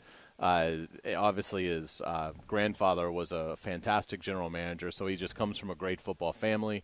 And uh, yeah, and obviously, this is going to be a low dollars deal, so it's uh, very economical, uh, I would imagine, as well. So uh, again, the Jaguars aren't allocating a lot of money to the quarterback position yet because Trevor Lawrence hasn't hit his second contract yet. So uh, and you feel great about him, so you don't need to, you know, you don't need an insurance policy that's an eight million dollar backup. Uh, so they can devote those resources to other positions. I also think there was a magic about that team last season, and they want to keep the band together. Hundred percent. And so when I see Jawaan Taylor in a mock free agency mock draft today going to the Titans, I, I kind of crack up like he's not going anywhere. At least I don't think he's going anywhere. Evan Engram, we talked about it this week a lot. He's staying. I think Arden Key is staying. I think they are trying to do everything they can to keep everything from last season the same and then add to it. I 100% agree. It, won't be everything. To get better, there's going to have to be some unpopular moves. There usually are. Maybe they cut Roy Robertson Harris. I hope not, but maybe they do. Maybe they move on from Agnew, which I really hope they don't. but usually in the NFL, because the salary cap restrictions are what they are, there's times you have to have unpopular decisions. But your overall point is dead on. I was thinking it even before you said it. If you can keep this veteran backup quarterback, who's really not going to play very much, versus bringing in the next veteran backup quarterback, who's really not going to play very much, why not keep this one? To your point, the, the chemistry, everything was so good, so perfect last year. Why in the world would you change that? Right? And I think that's a big part of it. And by the way, quarterbacks do twist an ankle every now and then. Quarterbacks do miss a couple games. The one thing he showed a couple years ago, not last year, if he's got to go in and throw a few passes, you know what, what do they say, Hays? If you're gonna, if your quarterback's out for four games, find someone to go two and two. Isn't that kind of the conventional thinking? Yes. If a quarterback's out for uh, a quarter of the season, four games, go find yourself a guy that can get you two and two. So someone that can win two of the four games. Yeah, I think CJ. Yeah, I don't think this is just a oh big deal. They signed CJ. Let's go on. I, I think there's that's important. Yeah, I do too. And and again, hopefully we won't see him uh, Right. all that often. And you're not gonna see him unless, Unless we're a up by precedent. 30. Yeah. but he but he certainly is capable, and uh, and and he's he's young. I mean, it, you know, this is not somebody who should have any sort of skill set erosion. Um, Yeah. So uh, yeah, it's a good move, and uh, you know, it's it's hopefully the first uh, to Lauren's point of of many um, potential free agents that are that are coming back to Jacksonville. Is Roy Robertson Harris going to be on the team? I think so, but that's a tough decision. I, I again, to me, that comes down to what you're going to do with Travon Walker. But if you're going to keep Travon Walker where he was, then I would really keep Roy Robertson Harris. I mean, again, I you can save uh, just under eight million dollars by releasing him. But I think the Jaguars can restructure. I'm a little surprised we haven't seen any of that yet, uh, at least become public, because the Saints have already done it with like three players. Um, so it's certainly time. You know, we're getting close to the start of the new league year, uh, and the Jaguars have to figure out how they're going to solve their cap issues. We've seen a lot of teams go ahead and start releasing high-priced veterans, uh, but we haven't really seen any moves of, of significance for the Jaguars yet. Um, but my hope is that they'll be able to keep him because I think he played, and I think he earned this this year of this contract. I think he he played well enough last year uh, to deserve it. But if you're going to move Travon Walker and you're going to have him play more of that role, then he becomes a little bit more of an expendable player. And understand this too now, that that restructuring, like some teams are doing, that bill does come due at some point. You restructure when you're in that window to win, but at some point you're going to be in really in salary cap hell, where you where you're going to then have to cut guys. But Right- it's going to go up so much. Yeah, it, it is, but but most teams will tell you, and you're right. You, you're playing a little bit of a, a guessing game. of What's the stock market going to do? Right? Mm-hmm. What's the salary cap going to do? But at some point, you are going to, and you will. And again, Hays, you understand the cap so much better than I do. But at some point, you kick enough money down the road that you're going to get to where you can't do it anymore. You got to cut guys. So maybe that's in three years. Yeah, they've never done it. So I Right. think I think they absolutely can do it this offseason. Again, this is probably the third, fourth year that the New Orleans Saints have Right. been way over and have restructured to get you know help them get under. The the it does eventually catch up to you, but I, I don't think the Jaguars are any danger of having anything of consequence. You know, I, I, and I know we we're sort of have those scars of, of salary cap hell from 20, you know, three years ago, but the system is so much different now. And uh, and again, the cap is because of the Amazon money going to go up. Probably we're probably going to have the biggest jump we've had. I mean, maybe in 15 years in terms of percentage. So uh, it's uh, the Jaguars are in a good place. They they shouldn't have to cut Roy Robertson Harris unless they just feel like you know it's it's not feasible to pay him you know the the money that they'll have to pay him for the production. Um, and I do think it's it's more of a 60-40 argument. I, I would I'm in the 60. I would keep him and pay him. But I understand the 40% that would be like, look, if if we do this, if if we get rid of him, uh, you know, it, it allows uh, certainly some some breathing room without having to push anything into the future. And, and you go find somebody that makes you better, uh, a better football team in another area. I'm, I'm in the 60, by the way. If that's if, yeah. that's, if it's the 60-40, 60 keep, for I'm in the 60. Who yeah. else is nasty and, and edgy on that defense? He, his leadership in that regard, his his his um, breathing that edge into other guys was real. He, Who else has that? Right. Well, you, well, you, I mean, and and plays to it. Yeah, maybe Foye. Yeah, well, yeah, Foye. Foley Fatukasi is got all the edge in the world. He's a tough nosed guy. He's a, you see those videos. He's the guy leading the leading the huddle a lot of the times, the pregame. But you got to play to it. I'm not sure. I'm not sure Foley played to it last year. So I don't want to say it's hollow because that makes it sound like he's he's not he's he's disingenuous. I don't think he's that at all. I think he's a very genuine person. But you got to if you're not playing if you're not playing well, I've heard more coaches tell me you cannot lead in street clothes. You cannot lead from the sidelines, and it's hard to lead when you're not playing well. It, you got so and Roy Robertson Harris on top. Lauren, to your point about edge, on top of all the emotional stuff he brings, it took because he played well. And that's what I think this defense needs. Uh, maybe besides him, Foye, Oluokun, and Rayshawn Jenkins, I would put near the top of yeah, the. Yeah, Foye. Foye is a quiet leader. Very, he's a very, um, very intellectual player. Right. extremely bright guy. He makes sure everybody's lined up, but I don't think there's a lot of rah rah there. Rayshawn Jenkins plays so fast and plays so hard. Eh? Well, Rayshawn's a great guy. I love, I love him in the locker room after the games. Yeah, I love talking to him. But you know, what what makes him what guy guys respond to? I don't know how much of a vocal leader he is or isn't. Guys respond to Rayshawn because of how fast and hard he plays. I mean, if um, if they're playing somebody and it's a draw play, and a Jaguar blew it up in the backfield, and, and I said, Hays, you weren't watching, your back was turned. Who do you think blew it up? He's a pretty good guess, right? Absolutely. I mean, Rayshawn Jenkins might be as good a guess as who blew it. I mean, as good a guess as one of the linemen. Mm-hmm. If, if you find if you find out, okay, they ran an inside handoff and Jaguar guy blew it up in the backfield for a five yard loss, and you didn't see who it was, and you guessed it was Rayshawn Jenkins, you probably had a pretty good shot at it. I'm guessing that viral sensation spotter John Dineen has pointed yeah, to him he, yes, many he, times he's, for he's, you. He's pointed to number. Yeah. You better believe he is a viral sensation. He's a superstar, and he has pointed to number two many times. Exactly right. And and I'm not talking so much about vocal leadership. I just mean like who plays with that nasty edge. Who else? Well, that's the, him. Yeah. Who that's else in him. the locker room after games eh, have you talked to Hays that you feel like they've said that about? I think and no, I mean I, I would agree with that. I mean there, it was such a young defense, right. but I I do think Travon Walker and Devin Lloyd have that potential. Their heads were swimming as rookies, correct. Mm-hmm. Uh, but I wouldn't be surprised at all if in in if Travon Walker became and, and Devin Lloyd became a player that I mean super nice people, but flip a switch. Oh uh, yeah, when the game goes on and and they become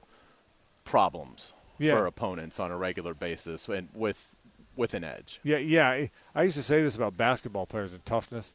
How many basketball players would win a fight against a guy their exact same size, the same height and weight? You know, that's the tough guy. And that's the you know who, who would. Well, you don't say it about as you don't say as much about football players because they all qualify. You know, but I I think I think Travon Walker is going to be a terror when when he's comfortable, when he there's no debating in his mind his assignment, when he you know there's there's the, you know you know when you drive somewhere even if you don't have your navigation on if you've driven it enough you can kind of do it in your sleep because you kind of know where it is you know well sports are like that too when you've played outside linebacker or defensive end against NFL guys for two or three years there's a knack. You just know how they're going to block. You know how their tendencies are different. You know, NFL guys, the, the pulling guard. You know how quick he's going to get to his to, to the edge. Well, you when you've played against the, there's the hardest thing about being a rookie in the NFL is you just haven't experienced that. Uh, I can't tell you how many veteran guys have told me how much different it is in year four because I know how quick the pulling guard gets there. I know how I know if I'm a quarterback by year four, I now know how quick those damn cornerbacks are and how tight that window is because if I'm a second late with a throw, they're probably going to pick it off. Well, no matter how much you've heard that and seen that and read about that, until you've been out there in the game, and you th- that's what happened with Trevor early on. You know, Trevor's throwing picks. He just couldn't judge how quick those defensive backs were, and how if you may you you that throw you can get away with against Wake Forest, you cannot get away with against the Denver Broncos. That's the that's the and I think it's the same with linemen. So I think Travon Walker, to your point, and Devin Lloyd, the more they've experienced, I think they're both going to be good players. I, I, I haven't not one, I didn't see one thing one thing that told me, oh boy, might have missed on those two. Did you? No. Not not a thing in the world for both. I mean, those Devin Lloyd got lost, Yeah. but, But that- that's but- to be expected as a rookie. yeah, it, he was- it just with Devin, it just came at an odd time. right. Rookies don't tend to get look so good in September. Right. Like Miss Camp looks so good in September, then sort of get lost Right, around right, right, Halloween right. for four or five Right. weeks. And then figure it out as the as the season went on. But I mean, I think that again, the other thing too is they don't have to worry about a draft process. You know what they're worrying about right now? Getting 100% healthy, uh, not you know, and just from the season, the wear and tear, and again, just focusing in on how do I get better, uh, you know, learning the scheme. I mean, they're, they're just it's a going into your second year, it's a totally different off season than when you're coming out of college, having to get ready for the draft, having to get uh, acclimated to a new league, a new team. You're an employee for the first time in your life. All those things. It, it's it's a whirlwind. Yeah, and I, and I so I, so I'm confident those guys as well. Let's take a break. Let's uh, let's get back to some UNF talk. Uh, Nick Morrow is the terrific athletic director here at UNF. He'll join us in a moment to talk about uh, his basketball team, his baseball team, and a whole lot more. So stay with us. Welcome back to the Frangie Show live at UNF Arena ahead of UNF men's basketball taking on Bellarmine. But Nick Morrow gets to just sit back, relax, and watch tonight's game with enjoyment. Yeah, up here in the suite, right? That's right. He's in. You're in Yeah, the conference I mean, tournament. Yeah, we're in the conference tournament, and so that was a huge win on Wednesday, especially after uh, the start of the week was a little uh, eventful Mm-hmm. with after Saturday night's uh, little scuffle and stuff, and dealing with the aftermath of that and the conference office and everything went to it. So to come out on Wednesday without Jonathan Aybar and just go lights out against a very good EKU team was was awesome. Hey, how does that go for an AD? I mean, I'm- I'm sure- do they call? Does the league office call you? Do you reach out to them? Do they say, "Hey, we'll let you know a decision"? Can you can you lobby? How, how does that whole thing work? Yeah, fortunately, I was there. I was Okay, very glad I was there to, Yeah. to witness that. Because if I would have been watching at home and then all the broadcast shuts Yeah, off and yeah. there's fights going on and stuff, like who knows? I would have been freaking out. But I was there, so that Good. was good. Uh, the play happened on the far end of the court. All of a sudden, I just see the benches clear, and so I don't know what's happened. I don't know whose fault it is. I didn't. So you know, I went down there made sure our team got in the locker room. Um, I let the officials have it a little bit for letting it escalate to that point, but then also you know just got with their AD and be like, you know what, what happened? Yeah. You know, and he didn't have a good idea either. And we just got everyone first safety first and foremost, got them in the locker room. Then let's start digesting this. And so when we started watching the video and we played back, I felt I was actually really proud of our guys because you had Jonathan Aybar. They had five or six Austin Peay guys that just jumped them. You know, that could have gone sideways in a whole nother direction Yeah. if our guys went and just tried to break it up and, and keep their cool and just, you know, just try and, and calm the situation and, and get in their locker rooms. Everyone's fired up, of course, at that point. And so I was really proud of the way they handled themselves. Goes to the conference office. They're the ones that really decide, okay, what suspensions are, are in play here? What's the automatic suspensions? Who needs additional suspensions? And then the schools can implement additional suspensions if they need to. And so, uh, you know, this is Sunday and going back and forth with the conference office saying, hey, we're playing Eastern Kentucky in like two days, so we're going to need a pretty quick response whether we're going to have you know uh, all of our players or not who's going to be suspended and um, so went back and forth with them a little bit um, then the suspensions came out late on monday we got a heads up closer to lunchtime about who Um, and, and we figured Jonathan's probably going to have a game. Uh, we could have argued that the way he got jumped and stuff, but there's other, a lot more stories, a lot more conversations that went into all of it. I know our fans were upset, a lot of them, that Jonathan was suspended at all, and I get that based on what you saw on video. There's a lot more that went into that and those conversations. And uh, then Austin Peay had three guys suspended, and they decided to add a second game to the guy that came and, and started swinging pretty quickly. And so um, it was an exhausting few days. Okay. Obviously, a first experience for me. Um, I hope I never have to experience that again, but we all learned a lot from it and, how to handle it moving forward. Uh, let me let me weigh in as Homer guy. You know, it's a Homer comment, but it's just my honest opinion. I thought all Aybar did is try and block a shot. So maybe there's stuff I didn't see, but I'm just telling you from the little bit of video I saw, I might have been where your fans were on that one. Right. Uh, just being honest with you. Yeah, and I would I would agree that I'm not sure that was even a flagrant. Yeah, yeah. I, I, I, I don't think it was a flagrant. I mean, I, all I saw was the video. Yeah. But the video I saw, I didn't think it was. No, I thought he Right. tried to block the shot. Right. No, I would agree with that. And um, you know, there's some other things after the fact that Okay. were off camera and stuff that Okay, fair that enough. kind of that led to the other decisions. But I agree with you. And I mean, our guys are told like you come in there, you try and dunk as the time's expiring, you're going to go up and we're going to try and block a shot. Of course you are. Yeah. And and their response on It wasn't on- just a dunk; it was the bounce and the it was Yeah, the, it was showboating, A, fla- it was a showboat dunk. yeah, Right. and that that wasn't. Yeah. I mean, and then their response after the foul was even just as bad, if yeah, not worse. yeah. So, um, but we're we're moved on past it. Yeah. You know, and, you won the uh, game without him. We won the game uh, on Wednesday without him. We secured our spot, so we'll be either 17 or 8 seed depending on what happens tonight, and then we'll turn around and we'll play the same team again on Right, Monday. right. You know, so I asked Scherzer how are you going to handle this with minutes and stuff, and he never came out and answered my question. So I don't know if he did that for you, like kind of cut that. He just kind of looked at me funny. I was like, all right, I'm going to talk No, about he's it later. talking about pool players who I didn't know about with Yeah, us. Senior night tonight. Uh, what has Carter meant for you guys, and how special will this night be? Uh, is just is just send him off. Yeah, I mean it's one of the greatest players to come through this program. Um, you know, second all time in scoring behind Dallas, and top five in almost every single category. I mean, it's just tremendous, and he's just an outstanding individual as well. That's really cool about this job, and the fact that I've been here long enough to see a lot of these guys when they come in as 18-year-old babyface freshmen. And then he gets his COVID year, so he's got an extra year. So he's been here for five years playing, and to see his growth and his maturity, and he's having his best season right now and he is such a, a great leader. And, and so it's really it's going to be a special night. And I, I mean I know I'll, I'll personally get a little emotional with it because you you you just see them grow as eight from 18 year old kids to 22 year old adults. And and that's really what makes this job special to begin with. That's what keeps you going in this job not dealing with the aftermath of those types of situations dealing with the conference. It's it's working with these student athletes and seeing their growth and then having special nights like this North Florida Athletic Director Nick Morrow with us. Nick, I for people who don't know, I worked for you for a little bit. I've never seen you yell at anyone. Did you do a good job yelling Yeah, at the kinda like officiating that. crew? I I know, right? Um, you know, so I've yelled at occasional youth soccer game official. um, this is the first time I yelled at an ASUN official from like me to you, that close. Um, yeah, it's. Uh, I try to, you know, even keel. I try and keep it in check, but I mean, you get a lot invested in, into what we do here, and when those type of situations, like the emotions are going to come out a little bit.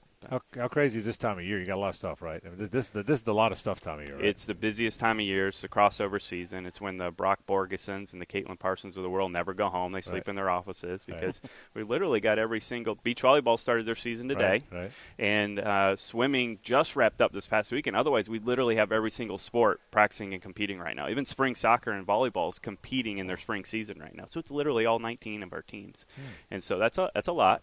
um, and, and the fact we're in the South, we host a lot too because all those northern Villanova coming down for baseball and softball's hosted uh, two straight weekends of tournaments, and they're going to host again next weekend. And and then you got beach, you got. Uh, Auburn's coming to play our women's tennis team tomorrow. They're number five in the country, and they're going to play on, on UNF campus. And um, then men's tennis, we host our first track meet next week. That's one of 11 track meets we're hosting this year, by the way. 28 total dates of track meets that we're hosting. Uh, Bob Hayes is only a few weeks away, and we're really excited about and honored to be able to host that Yeah. event as well. That's going to be One of the really legendary events, Jackson. Yeah, yeah. I mean, probably the most storied track and field event in the in the city, and the fact that we get to host it and help elevate the profile of that that meet is really special. And so, yeah, I mean, it's it's a crazy time of year. It's a very exciting time of year. Everything comes alive. Um, I just gotta you know hope the staff makes it through and Right, doesn't right. want to quit or leave on, on us. So. What are the logistics like? So the game will get over, let's say, around nine o'clock tonight, and I'm assuming all the rest of the games in the league are pretty much tonight, correct? Correct. So you get done at nine. You'll know exactly the final standings and uh, what goes into the logistics of getting the team prepared to go to uh, either Liberty or Kennesaw for that Monday Yeah. night game. Yeah, that's a great question. That's the the crazy part of our league doing the high seat host. Like the t- travel turnaround is, is quick and it's, it's a little bit difficult. But so the one caveat there is that Kennesaw State's at Central Arkansas. They don't tip till eight Eastern, so Okay. we're actually probably gonna have to wait an hour after ours to know for sure. Because if Kennesaw wins, Liberty wins, then we're going to Liberty if Kennesaw, because Kennesaw gets the tiebreaker over Liberty for the one seed, and so if Ken- Liberty wins, Kennesaw loses, we're going to Kennesaw, and so um, you know, talk to Bobby Kennan, associate head coach. He does a lot of their travel, and uh, got the buses ready because we'll just end up busing either way. It's just it's just easier. Leave on Saturday, take the day to get up there. Sunday, get a full practice in, then the Monday uh, game, and and we'll be there for Monday and Tuesday, and then after that, they reshuffle the seating and so you don't know where you're going for Thursday. Really? So yeah. So that bracket isn't firm. No. Oh No. wow. So the highest seed remaining will host the lowest seed remaining, and so they'll reshuffle for the semifinals. And so really, it's you don't know again till Tuesday night, and then Wow. you redo your travel all over. And of course, you don't want to look that far ahead too, because you got to win your tournament Sure. game to, to move on to the next round. But um, a lot of people question the high seed host. I'm a big proponent of it. Um, I think it's fantastic. I've seen the ASUN tournament at a neutral site in Macon, Georgia, and the couple hundred fans that are there for the Yes, finals. yes. And I've seen 2015 us hosting USC Upstate with over 6,000 people, and this place is one of the coolest atmospheres I've ever seen. Yeah. And I've been to Florida Kentucky games, Maryland Duke games, and this is up there with just one of the coolest atmospheres I've been a part of. We were here. That, that that upstate game on that Sunday afternoon, ESPN two game, sitting at press row was unbelievable. It was. I, I, I I would concur with what you said. It was it was one of the ama- and I've done a lot of those. Okay, and it was one of the really cool game, game things I've seen. Is it standard to, to, to bus to Lynchburg? We have because it just ends up being easier when you have to transfer through or uh, connect through like Charlotte or something like that. You could connect to Charlotte to Lynchburg, but part of the problem is too when you do these last minute bookings and you have a travel party of 22, you rarely get on the same flight. Okay. So then you're separating your team into two or three different flights. I didn't know that. So if we can just hop on the bus and know it's nine hours to get there, Yeah. maybe we stop even halfway because they they have colleagues in the industry that can open up their practice Yeah, gym for us. yeah. Then it's just it's just easier to do it that Makes way a lot of times. I never thought about that, but you're right. You- You may not have 22 seats No. on the Delta flight Rarely. to, to where do you fly into? Uh, either Richmond or you can go into Lynchburg because I'm personally looking at going in Sunday night, and Oh, there's yeah. a flight that leaves at like eight o'clock, goes through Charlotte, gets into Yeah. Lynchburg around midnight. But you're right. Yeah, I never thought about that. If you, the last thing you want is your team split up. That's Yes. the last thing you want. Yeah, yeah, and then you then you lose baggage somewhere Yeah, along the way, and then you you, yeah, it's it But that's not mess. just that. It's you don't want your team It's split up. You're, everything. about to play the most important games of the year season. Right. You don't want to be split up half the time. No, that's not ideal. How great is it to have beach volleyball on campus now? It's pretty neat. It's a cool sport. If you haven't come out to check it out, it's one of the the just the vibe because you're playing music the whole time. You're bringing out your beach chair, uh, yeah, and you know we've got concessions going. We got beer out there, and it's just a it's one of the cooler vibes of college sports that I've been a part of. And so the fact that we were one of the five first five schools in the entire country to sponsor NCAA beach volleyball is really cool. I didn't know that. Yeah, and we also uh, ASUN Conference was the first conference in the entire country to sponsor beach volleyball. We won the first ever conference tournament, so we will always be able to say UNF was the first ever conference champion in uh, NCAA beach volleyball. How So about that? pretty neat. That is awesome. What What are some of the success stories that that have come out the last month or two in the athletic program that maybe haven't gotten the the notoriety that you would have liked to have seen? Anybody that you want to brag about a little bit? Uh, one is um, indoor track uh, transfer uh, named Mac Franks broke the four minute mile in indoor track, Wow. which is a phenomenal feat. Uh, they're up in, in indoor championships right now, up in Lynchburg for indoor track and field championships. So he, he broke a program record. Our swim team just broke multiple program records last week in the conference championship. Um, Aiden O'Gorman for indoor track broke the three. I think it was a 3,000 meter um, program record. So we're, we're breaking records. That's always that's always fun to Yeah. do. Uh, so that's been great. Um, coach Conrad, Jeff Conrad, first year as head softball coach, is off to a great start. We were at Florida State, number six in the country, uh, a day or two ago, uh, and lost 4 3 late in the game, too. So they took them down to the wire. So I'm really excited to see what that team can do. Um, and so spring is uh, always an exciting time. Uh, we, we have a lot of successful spring sports. Nick, Uh, you played soccer. What was your fastest mile? So I ran track um, at Nice Okay. for a year or two, and my sophomore year mile was my fastest at 4:33. Wow. And I and um, Well, and, that. and then I ran cross country as well, and so my 5K was 16:15. Good So night. yeah, it's um, but so, it, I c those guys that make running for a living and run through Yeah. cal like it's that's a whole other mental game, and Yeah. you got to be a little off to do that. You know, so yeah. Hays, Absolutely. Hays, is that close to your PR? Oh too? yeah, of course. Yeah. I uh, let me, let- well, here's what I'll counter with you, Nick. I tried to walk on at Florida in 1979 uh, in baseball. Uh, we ran the 60. There were uh, 74 players out there. I was the second slowest. Okay, that's, a, that's the true story. That's, I, I, I was at the second slowest 60 of 74 players. you weren't the slowest. I was not the slowest one. It's a win. So There there's you that. Uh, Nick Morrow, the uh, AD here at UN. Hey, congratulations on, on the way everything's going. And guys, is this beautiful? We didn't talk about it much this time because we did last time, but people have to love this. It's hospitality. gorgeous. The- the- what you've done in this arena. It's it's been phenomenal, and hospitality alone, we in previous hospitalities have averaged maybe 80 people Yeah. a game.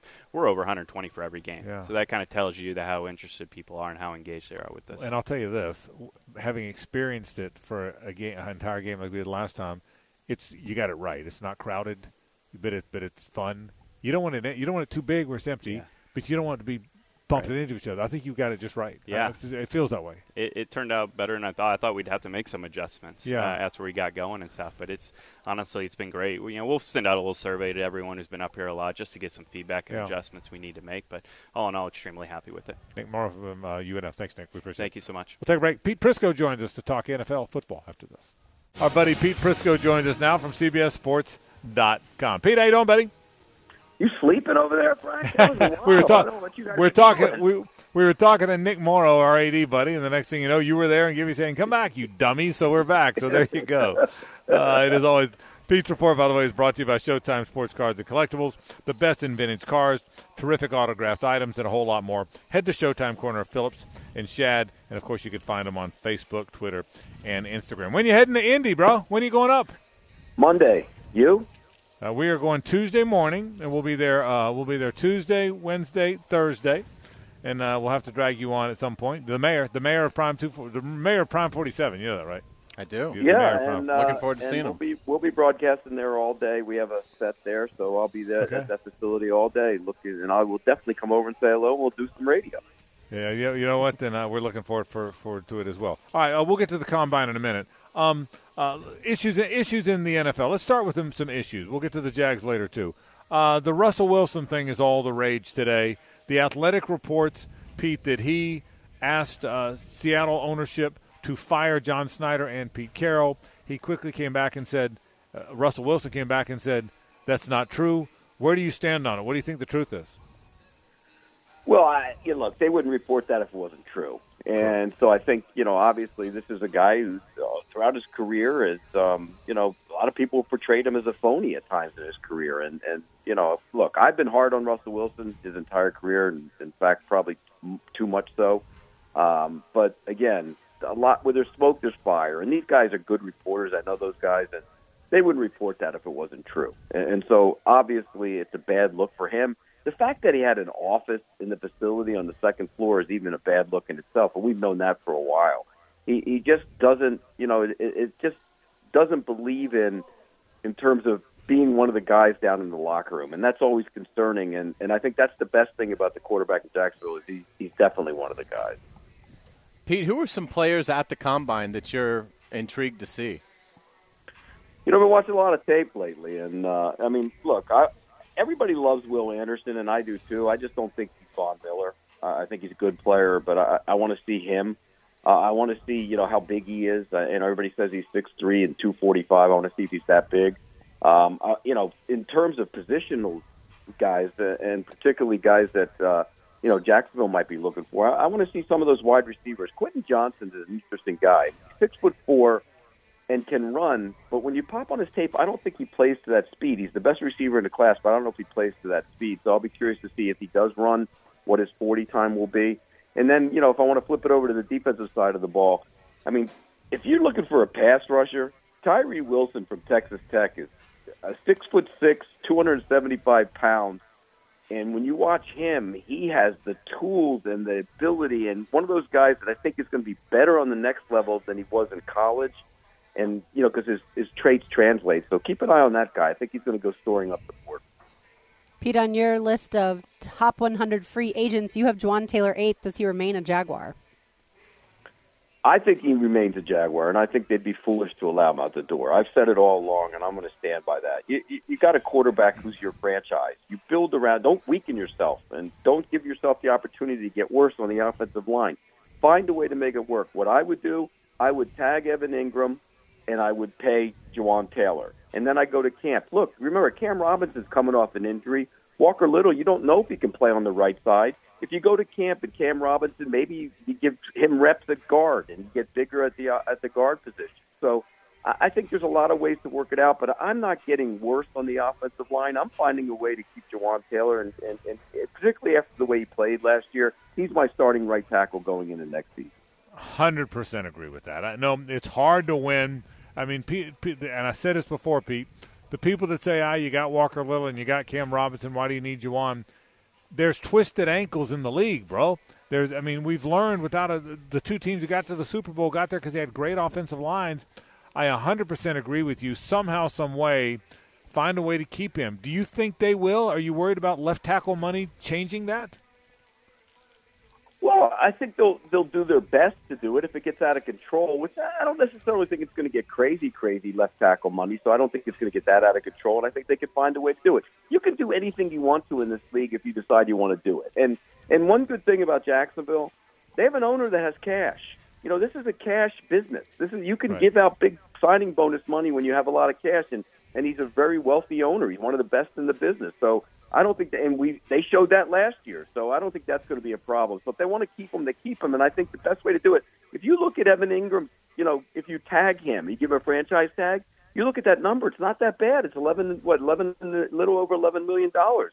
I think you you sign Taylor, you bring back, you know, Engram on the franchise tag, and then you look at the offense. You, if Cam Robinson's healthy and you don't want him to play left tackle, you want Little to play left tackle. Let him compete at left guard. And if he's a left guard, 100%. then all of a sudden you go tackle to tackle. You have an enormous offensive line. Totally agree. And I, and I and I think, by the way, if it played out that way, the way you just said, they're going to put the best five guys out there. And if Walker Little's one of the best five guards, he'll win the left guard spot. I think you're dead on on that. I think that's how they'll do it. Ace. Yeah, absolutely. Pete, where are you with Travon Walker and Devin Lloyd in terms of your optimism or lack thereof going into their second seasons? Well, I think Travon Walker's got to learn, spend the entire off season, and, and I would recommend he go work with Chuck Smith up in uh, up in Atlanta learn how to become a pass rusher. Learn, but learn how to use your hands. Learn how to become a guy that you know can't just put your helmet smack dab into the middle of the tackle and expect to win. As big as he is, as physical as he is, I think he has to learn how to use his hands. I still think he's going to be a good football player. I don't know if he's ever going to be a dynamic edge rusher. He could be a dynamic rusher from the interior, which is something they might have to consider as well going forward. Devin Lloyd looked lost to me all year, and I, and I think missing camp the way he did hurt him, set him back. Um, he just seemed like he was slow to react. He got a little bit better as the season wore on, but he's got to get better with the X's and O's and the ability to drop into coverage because there's ability there, and I think he can be a good football player. So optimistically, uh, you know, for him, I'm encouraged by what I saw later in the season, and I do think Travon Walker needs to learn learn some moves and learn how to be a pass rusher. Pete, I'm really surprised you like Derek Carr a lot more than you like Jimmy Garoppolo. Why is that? I just think he's a little bit better, and I think the you know the, when you look at him, I think he's you know been on the field. Jimmy Garoppolo gets hurt all the time, and that's a concern. Uh, look, I, necessarily, do I think Derek Carr is the end all be all? No, I do not. and in fact, I think the whole group, aside from Lamar Jackson, who's going to get a franchise tag, is an average group of quarterbacks. They're the guys that you look around this league and you try and you know plug them in. It's Kirk Cousins, Ryan Tannehill, those those kind of guys. You, that's what Derek Carr is. That's what Jimmy Garoppolo is. And you never want that. You can win with those guys. You can have those great seasons, but it's not going to be the sustainable success you have with the with the great quarterbacks. And and so I just think Carr is a little bit better than Jimmy Garoppolo. I want to go back for a second. Um, and I was going to do this then, but we got talking on Jaguar stuff. Boy, I think Will Anderson's really good. I, I think he, I think he might be Von Miller, man. I, I think he's. I mean, and I know you've watched him a lot too. What don't you like about his game? Because I, I think I Pete. I think we've. I think people have thought he was. We do this a lot. Not you, but I mean the, the, the media in general. We think a guy's good for so long, for so long, that at the end we want to kind of talk ourselves out of it. You know what I mean? Because we want to say something different. I love him as a passer. I like pure NFL pass rusher. You don't so much. I, I look in 2021 he was really good. I thought last year, and they misused him a little bit by reducing him inside, which I never Right. liked, and I agree. and, and I think that hurt him a little bit. But he did, did didn't play with suddenness, and you know when you watch Von Miller and Nick Bosa and those guys, they they they get off and they're up the field. I think he's more Khalil Mack, and that's not to say he's not a good player because I think he's a good player and he's he's the first edge rusher in this class. But I just don't see the explosive ability like a Von Miller. I think he does a lot of things well. I just don't think he has that big time burst that I like to see from the edge rushers. Pete, what do you think will be some? Give us a prediction on maybe some news that we'll see at the combine Tuesday, Wednesday when the coaches and GMs get up there. Do you have a, a feeling of, of anything that might be coming? Well, Lamar is going to get his tag at some point. That's coming. I mean, they got they have to decide which tag they're going to give him, and ultimately they could do this. They could give him the the, the lower tag. They're having a tough negotiation with him, and it's a bad negotiation because you're negotiating against your quarterback. And when you negotiate against your quarterback and there's no agent involved, it's hard to do. And I know I've talked to guys in that building. It's hard. And you know, if you give them too much, you look bad. If you don't give them enough, you took advantage of them. And so if you give them the low tag, which is, you know, 32 million or whatever it is, then you allow people to negotiate for you. And if somebody, you know, he wants that guaranteed deal, all of it, like Deshaun Watson did. If you give that to him, um, then you know it sets a precedent ar- around the league, and it's a it's a game changer for the NFL. If you don't, and somebody else does, you're probably going to lose them, but you get two first round picks. If they don't give them the guaranteed deal entirely, then you can match it, and then you didn't have to negotiate it. You just matched it. He's your quarterback again. Pete, what's a story that you love to tell from previous combines? Oh man, I remember back in the day, and- and where the combine is now, you know, it's moved a bunch. It was in in the convention center, and then it was, you know, first it started when I first started going, and it was 1993, I think it was. It was my first year. It was in the lobby of the Holiday Inn where the players stay now, right there, that hmm. Crown Plaza Holiday Inn. There were probably, yeah, maybe 15 reporters, not a lot of cameras, and they brought the players out if you asked for them, and you sat there and you interviewed them. That that's how long ago that was, and Wow. and I remember, and I remember one year chasing Steve McNair down down the street. John Oehser can attest to that.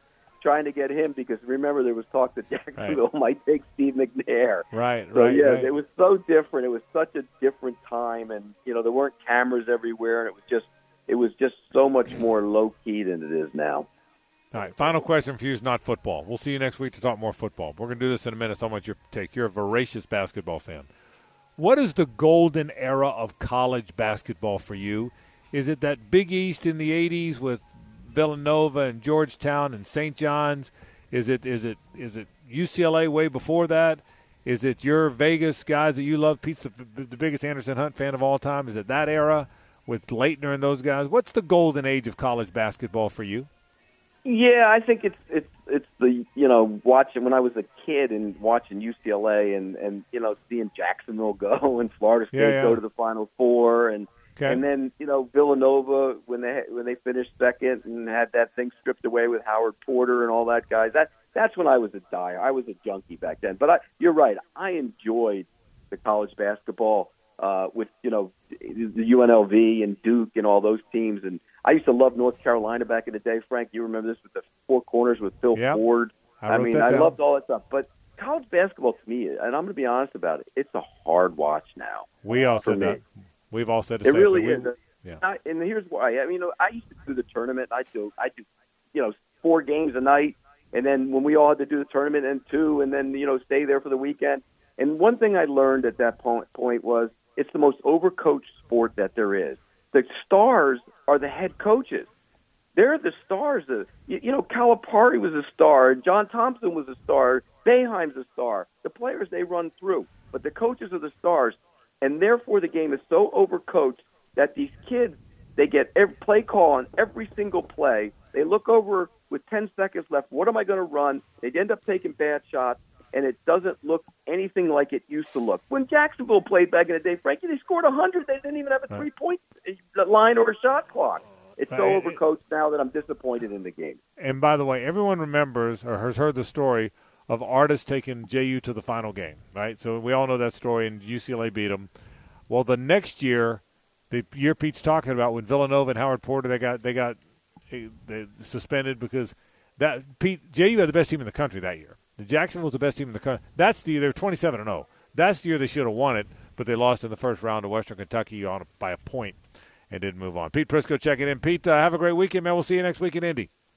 See you guys up there. You got it. Take care. All right, we will take a break. We got a lot more to do. We got two segments to go. Things we haven't even gotten to now. The the, the uh, golden years or golden era of college basketball. Uh, there's a list out of top ten players in all of Major League Baseball. I'm going to get to that in a bit. This is 1010XL and 92.5 FM. Now back to a Big Chief Tire Friday on The Frangie Show. Big Chief Tire. Visit BigChiefService.com. You I'm a chicken fried and cold beer on a Friday night. A pair of jeans that fit just right and the radio. Ah, you hear that? You know it's uh, quitting time at about 40 minutes or so. Frank Frangie, Hays Carlyon, Lauren Brooks, Andrew Gibson with us. Gibby's got one more segment, then he's off to do a little bit of baseball.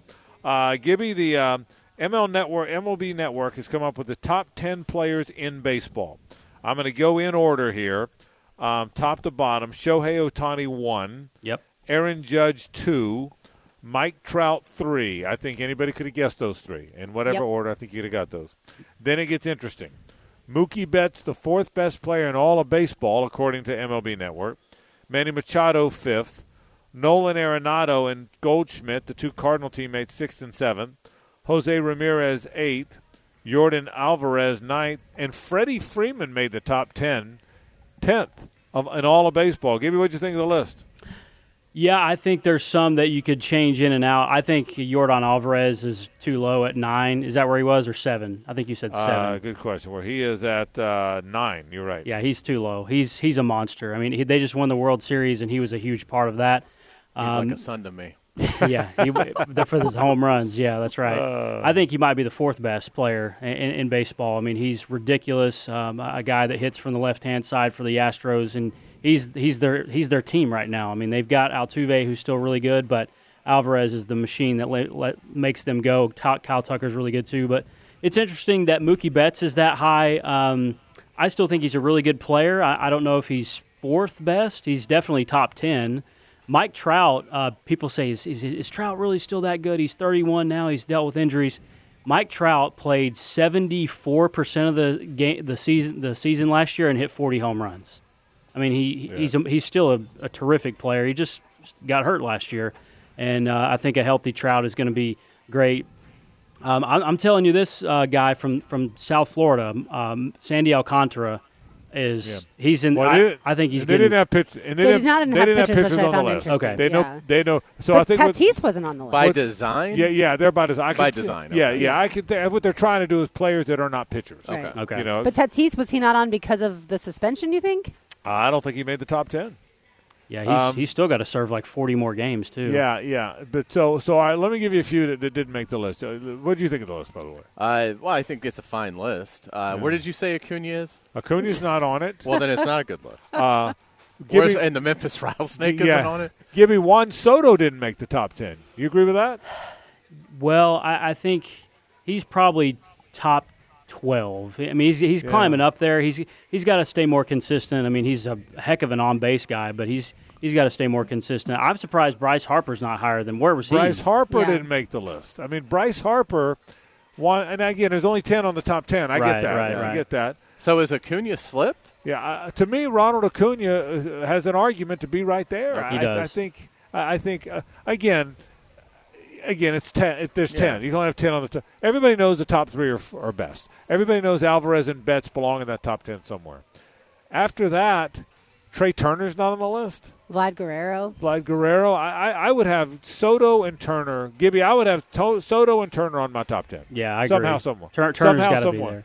Yeah, Well, some, somehow, some way. Freddie Freeman, I did see that he's supposed to benefit greatly from the shift being banned. Yeah. So I wonder if that's some projection of what Freeman will do. It could be. And I, I, I uh, listen. I like Arenado and Goldschmidt had great years last year. Would you? Ra- I don't know that I'd rather have them on my team than Ronald Acuna. If you could have Arenado, Goldschmidt, or Ronald Acuna, Yeah. Gibby, I think I'd rather have Acuna than either one of them, and they're both really good players. right. Don't you think? Well, I think the the thing with Acuna and people think he might have slipped. Last year was a little bit of a down year for him, and I think the reason is is because he was one year removed from the knee. Like he tore his Yeah, ACL, and look, not everybody comes back uh, with the confidence in their knee like they had before. I think that was part of the the issue with him a little bit last year is maybe he was thinking a little bit too much because he got thrown out on the bases way more than he's ever gotten thrown out, and I think maybe that some of it was mental with the knee. Maybe some of it was he's declined a little bit with the knee. I, I don't know, but we'll hopefully see a better Acuna this year. And I love Bryce Harper. I think Bryce Harper. I'm a big Bryce Harper fan. So interesting stuff. So I, it, I want to. If you through- included pitchers, how would it change? Well, Verlander has got to be on the list. Verlander's on anybody's top ten. If Degrom's healthy, he's Which on- he never is, which so I don't never think he is, yeah. Well, But- I, I think this guy Alcantara is shooting up Yeah, to maybe Yeah, be the for best sure. guy. He, Al- he had Alcant- six complete games last year. Six. Al- Alcantara um, belongs belongs in consideration. Verlander's obviously is a oh, he's a monster. Verlander's top five player in baseball.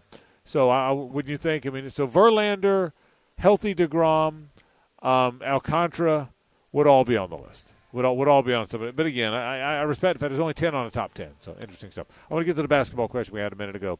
Uh, Hays, um, golden era for you. St. John's, Villanova, Georgetown. I think so. Syracuse was Yes, so yeah. tough. I mean, it was just it was unbelievable, and you had NBA top 50 players that were you know competing in college for multiple seasons. So you you really got to know them. You got they they there were some great rivalries there. Uh, so for me, it would be uh, the the 80s. But again, I, I understand I'm biased because that was also my introduction to college basketball. But I mean, look, I loved the UNLV story. I loved the Fab Five season. Uh, Duke was certainly compelling. I mean, that Duke Kentucky game is in the 90s. Yeah. So that game alone gives the 90s uh, a tremendous boost. And if so you have and if you have that game combined with the running Rebs of 90 and 91, that's a hard argument. yeah. But I, for me, Syracuse, Villanova, Georgetown, St. John's, Providence, UConn, all in the same league. That's the equivalent of Alabama, Auburn, LSU, Texas A&M, who are all in the same division. I mean, it, it was. I mean, it was all. I mean, what was the year three of the four were in the Final Four? There was a year where Georgetown. I want to say Georgetown, Villanova. Was it? Was it the year? Was it the Villanova win year? What was that? Eighty three, Yeah. eighty two. When did Villanova, when the Villanova beat Georgetown? 84, I think. I thought it was earlier, 82, 83. Maybe it was. But that year, that year, I think St. John's was also in the Final Four. with Mullin. Yes, I want to say, I want to say something like that. And uh, but every one of those teams, that was, I mean, it was that was grown. But they all made- they- I mean- 1985, Villanova defeated Georgetown Oh, 66-64. it was 85. My bad. Okay, Okay. Was, was St. John's in that same Final Four? I, ha- I didn't look up the Final Four. Just so it was 85. You're right. It was closer than I was. It was 80. I thought it was 82, 83. It was 85. Okay. So, uh, but the, um, but I, but I, but Syracuse, Villanova, Georgetown, St. John's, Providence, UConn. That's six teams Yeah. that all made a Final Four Right. in the 80s. And in the 80s, you also get Bob Knight throwing chairs. Yeah. Uh, Well, we and that was a celebrated big- the 38 No, year you're right. anniversary of that the other day. And and, yeah, I mean, they were a great program. I'm saying that Yeah. in terms of a colorful, Yes. you know, in, in, a, in at the time, Yeah. an, an absolutely elite program. And and they Yes, won 1985. Villanova, St. John- Georgetown, Memphis State, and St. John's. St. John's. Yeah. So the, all three of the three of the four were from one conference. And I only know this from the 30 for 30, but wasn't Houston a huge Phi Slama basketball? Jama. yeah, Yeah, Phi that- Slama Jama that was, was a a huge. That was also in the 80s, though. Early that was 80s, in the 80s. Good Yeah. call. That and was and- Olajuwon and- and Drexler. That's right. Right. And that was in the 80s. And And Jordan played ba- college basketball in the 80s. yeah, Correct. correct. So it's the 80s is the answer. well, and I can add to it. yeah. Um, I want to say in '88, three Big Eight, Big 12 teams went. Kansas, Oklahoma. Why do I think that? Am I losing my mind? Was No. there who? Maybe not. Kansas beat Oklahoma for the title, so I know two were in it. Yeah. I don't know who the other It one was would have. Kansas, Oklahoma, Arizona, and Duke. Okay, so it was only two. So so they, so there's two of them went that that, that year, but that was a. Uh, I mean, yeah, so it was the '80s. It would have to be the '80s because no era. There have been other years, two or three year runs that could compete, but there was no era like that. That was a, and that's when ESPN came around, Yeah. and Vitale came around, Yeah. and and and all the games were on.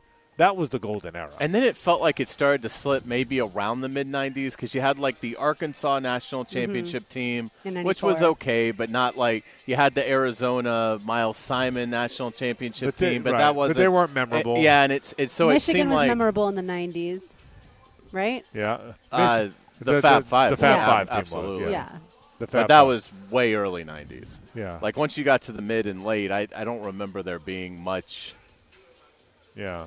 Much captivating championship. I mean, Tubby Smith's Kentucky Right. won a national title. That was a forgettable team.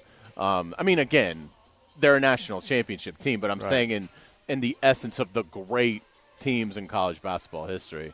So I think I think yeah, I think probably 80 to probably from the Magic Johnson Larry Bird final to 1990 probably 4. Right. That was the Yeah. golden era. And, and, it was a great era. So fun stuff, uh, college basketball. Let's take a break. The reason I brought it up, by the way, Georgetown and St. John's are terrible. yeah.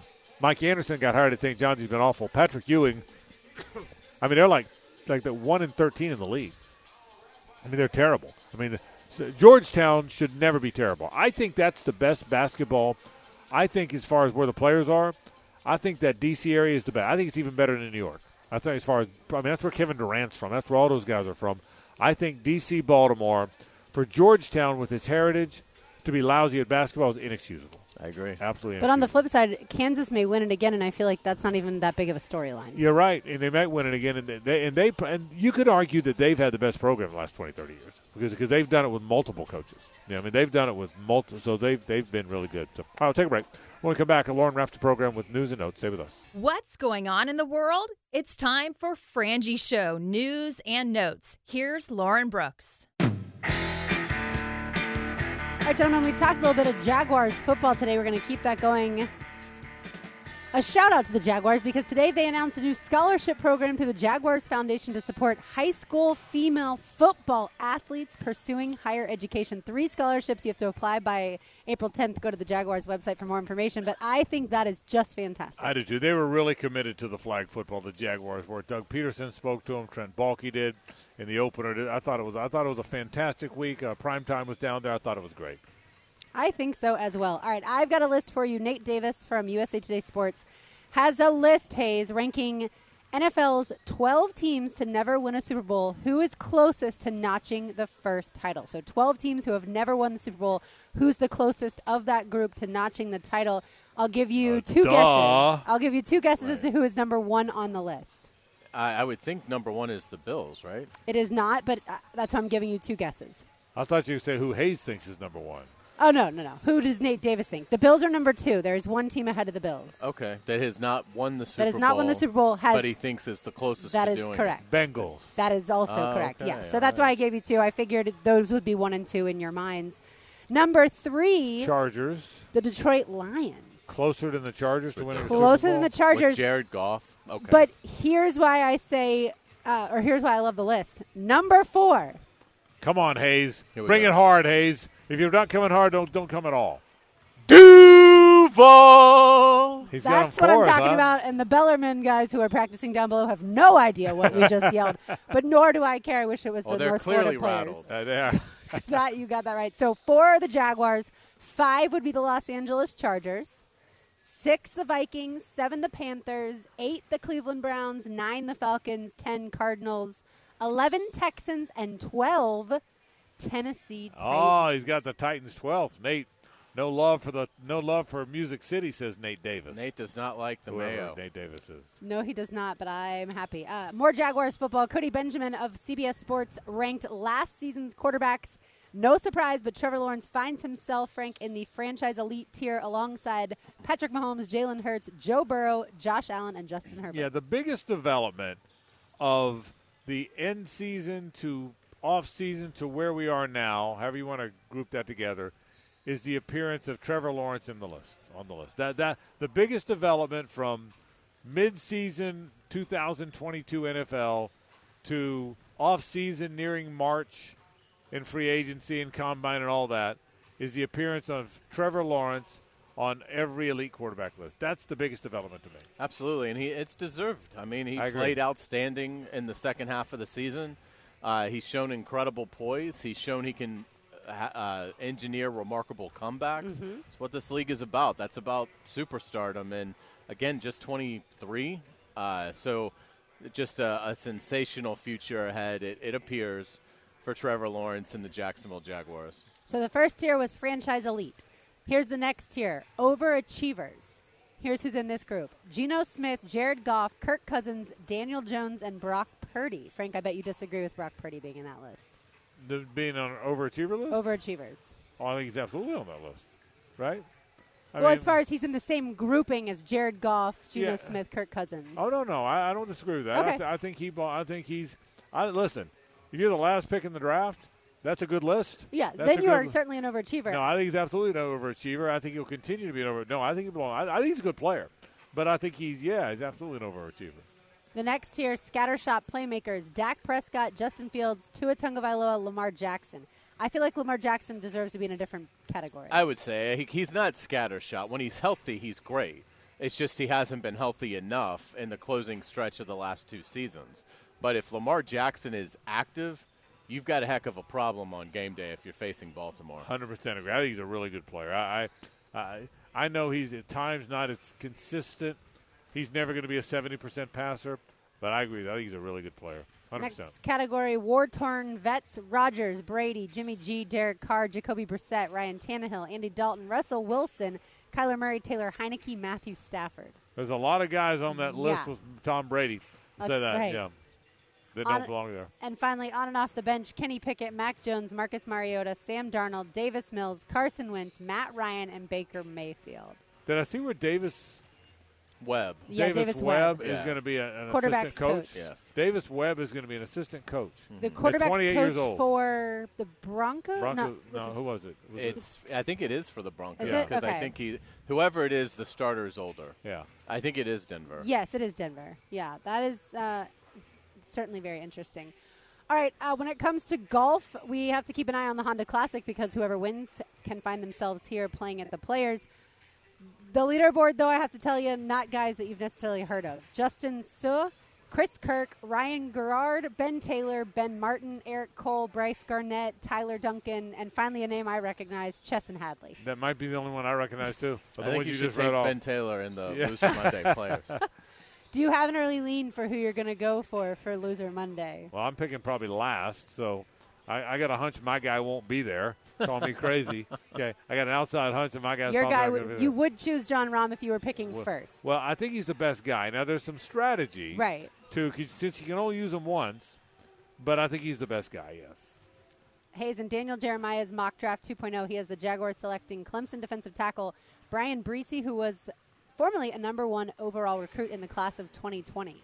I would really like that pick. I mean, again, I, I think you continue to in, you have quarterback, so now invest in the defensive line and invest in it at a very heavy level. And uh, I would have no problem adding a defensive tackle that can probably give you some pass rush, and uh, and, and certainly I think uh, I, I think he's got a lot of potential. So. I, uh, I would have absolutely no problem with that pick. I, I would be all for it. I called the Clemson Georgia Tech game this Mm-hmm. past year, and he dominated the game. That was Georgia Tech. He wasn't playing a great Right. team, but he dominated the game. I called. I can't remember. I probably called his name, Lauren, uh, the, as many times as I called Clowney's name that night. I mean, I, I called his name an awful lot. He had did he have as many sacks? No, no, but I mean, I'm, I'm just But he just was super active. But I called his name an awful lot. Uh, by the way, for people who uh, want to see some interesting wildlife, Rick Ballou is in Costa See Rica. that? What in the and world? He's tweeting out. Hopefully, he makes it back. Why is he? Uh, I He's tweeting understand. out pictures from the jungle. I understand he's in Costa Rica. That's supposed to be a fun place to get away, play golf, have fun. Why is he in the jungle? Do we know what why? do do- when you go to does Costa anybody know why Ballou is in the jungle? he loves snakes, but I also didn't know he loves monkeys and sloths. Why is he in the jungle? I, I don't know. I mean, the the monkey and the sloth was fine, But then when he tweeted the 15 foot snake, I got a little worried. Uh, so hopefully uh, Rick Ballou makes it back to us. All right, tonight we've got North Florida playing host to Bellarmine at 7, and Frank J.U. plays host to Eastern Kentucky across town. Really important game for the Dolphins. Really important. JU's got to win the game. I think, am I right to think the only way they get in now is win the game? Liberty beats uh, uh, Queens, and JU beats JU has uh, has um, tiebreaker over Queens. Is, am I right about that? I don't know how Gulf Coast factors in. Gulf Coast is facing Austin Peay He's only won three games in the league, so I would think there's a. I don't know if if JU has the tiebreaker. I guess it doesn't matter, but I think you'd like to also see Gulf Coast lose. Yeah. JU right now currently tied for tenth with Gulf Coast. Yeah. Okay. So, but I absolutely where's Queens right now? Yes, but absolutely uh, they've got to win. I think Yeah. to have a chance. Yeah, you got to win the game I would, against I would think. against a good and now ticked off Eastern Kentucky team that just lost in Jacksonville to UNF. Correct. And Eastern Kentucky is currently the four, but they could get as high as the three, and if they lose, they could fall to the six. So the game matters. So the game's going to matter at Eastern Kentucky. From what I'm looking at as far as JU's schedule, they split with FGCU. So I, I'm not sure how the tiebreaker on something like that uh, would work in the ASUN. Frank in college. Ba- oh, by the way, Bellarmine tonight. Uh, who, since we scouted them the other night, who does UNF have to watch out for? Garrett Tipton. Uh, he's their best player. He's a really good player. They, I'll tell you what. I couldn't tell you because I really don't know their names, but I'll tell you what. They, they know how to play. I, I, was very impressed with how Bellarmine plays. Seriously. Yeah, certainly. All right, uh, college baseball here on the campus of UNF. UNF plays host to Villanova. First pitch in just a few minutes at 6.05. JU plays host to Siena this weekend. Gibby certainly on the call. First pitch is at 6 o'clock. And by the way, JU plays host to Florida on Tuesday. We'll be up in Indianapolis, but normally we'd be at JU for that game. Florida plays host to Cincinnati. First pitch tonight at 6.30. And FSU travels to number 8 TCU this weekend. First pitch tonight at 7.30. FSU has already been very impressive under Link Jarrett. People that have seen that team say Yep. they look entirely different now, and I believe that.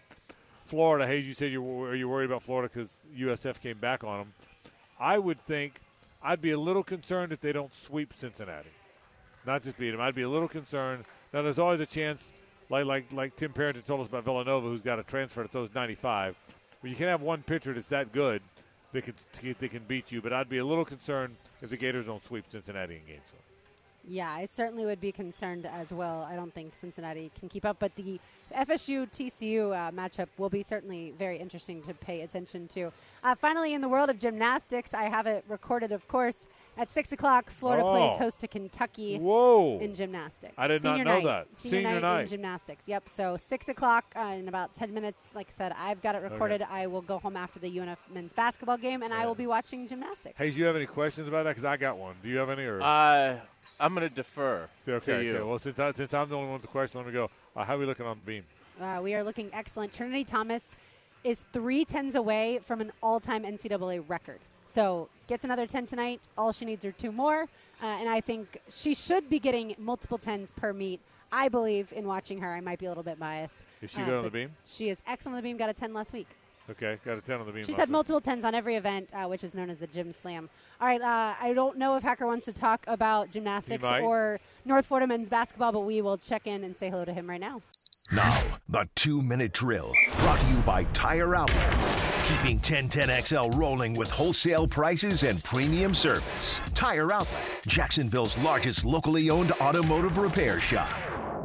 Hacker Nation checks in right now. Hacker, I'm at the alma mater. You know that, right? We're at the alma mater. Love the UNF Arena. Had a lot of fond times, Frangie, at the UNF Arena. That is my place, no question about it. Did you go to a lot of hoops games when you were a student here? Yeah, I, I went to some. I, mean, I wouldn't call it a lot, but I certainly went to a few a year. Back when I was there, uh, quite frankly, they were not very good. And they were in the what was it the Peach? uh, What was that kind of the Peach Belt or something? so Okay, they were not all right. Division One at the time, but they were still very fun to go to. About 15 years ago. I'm trying to remember.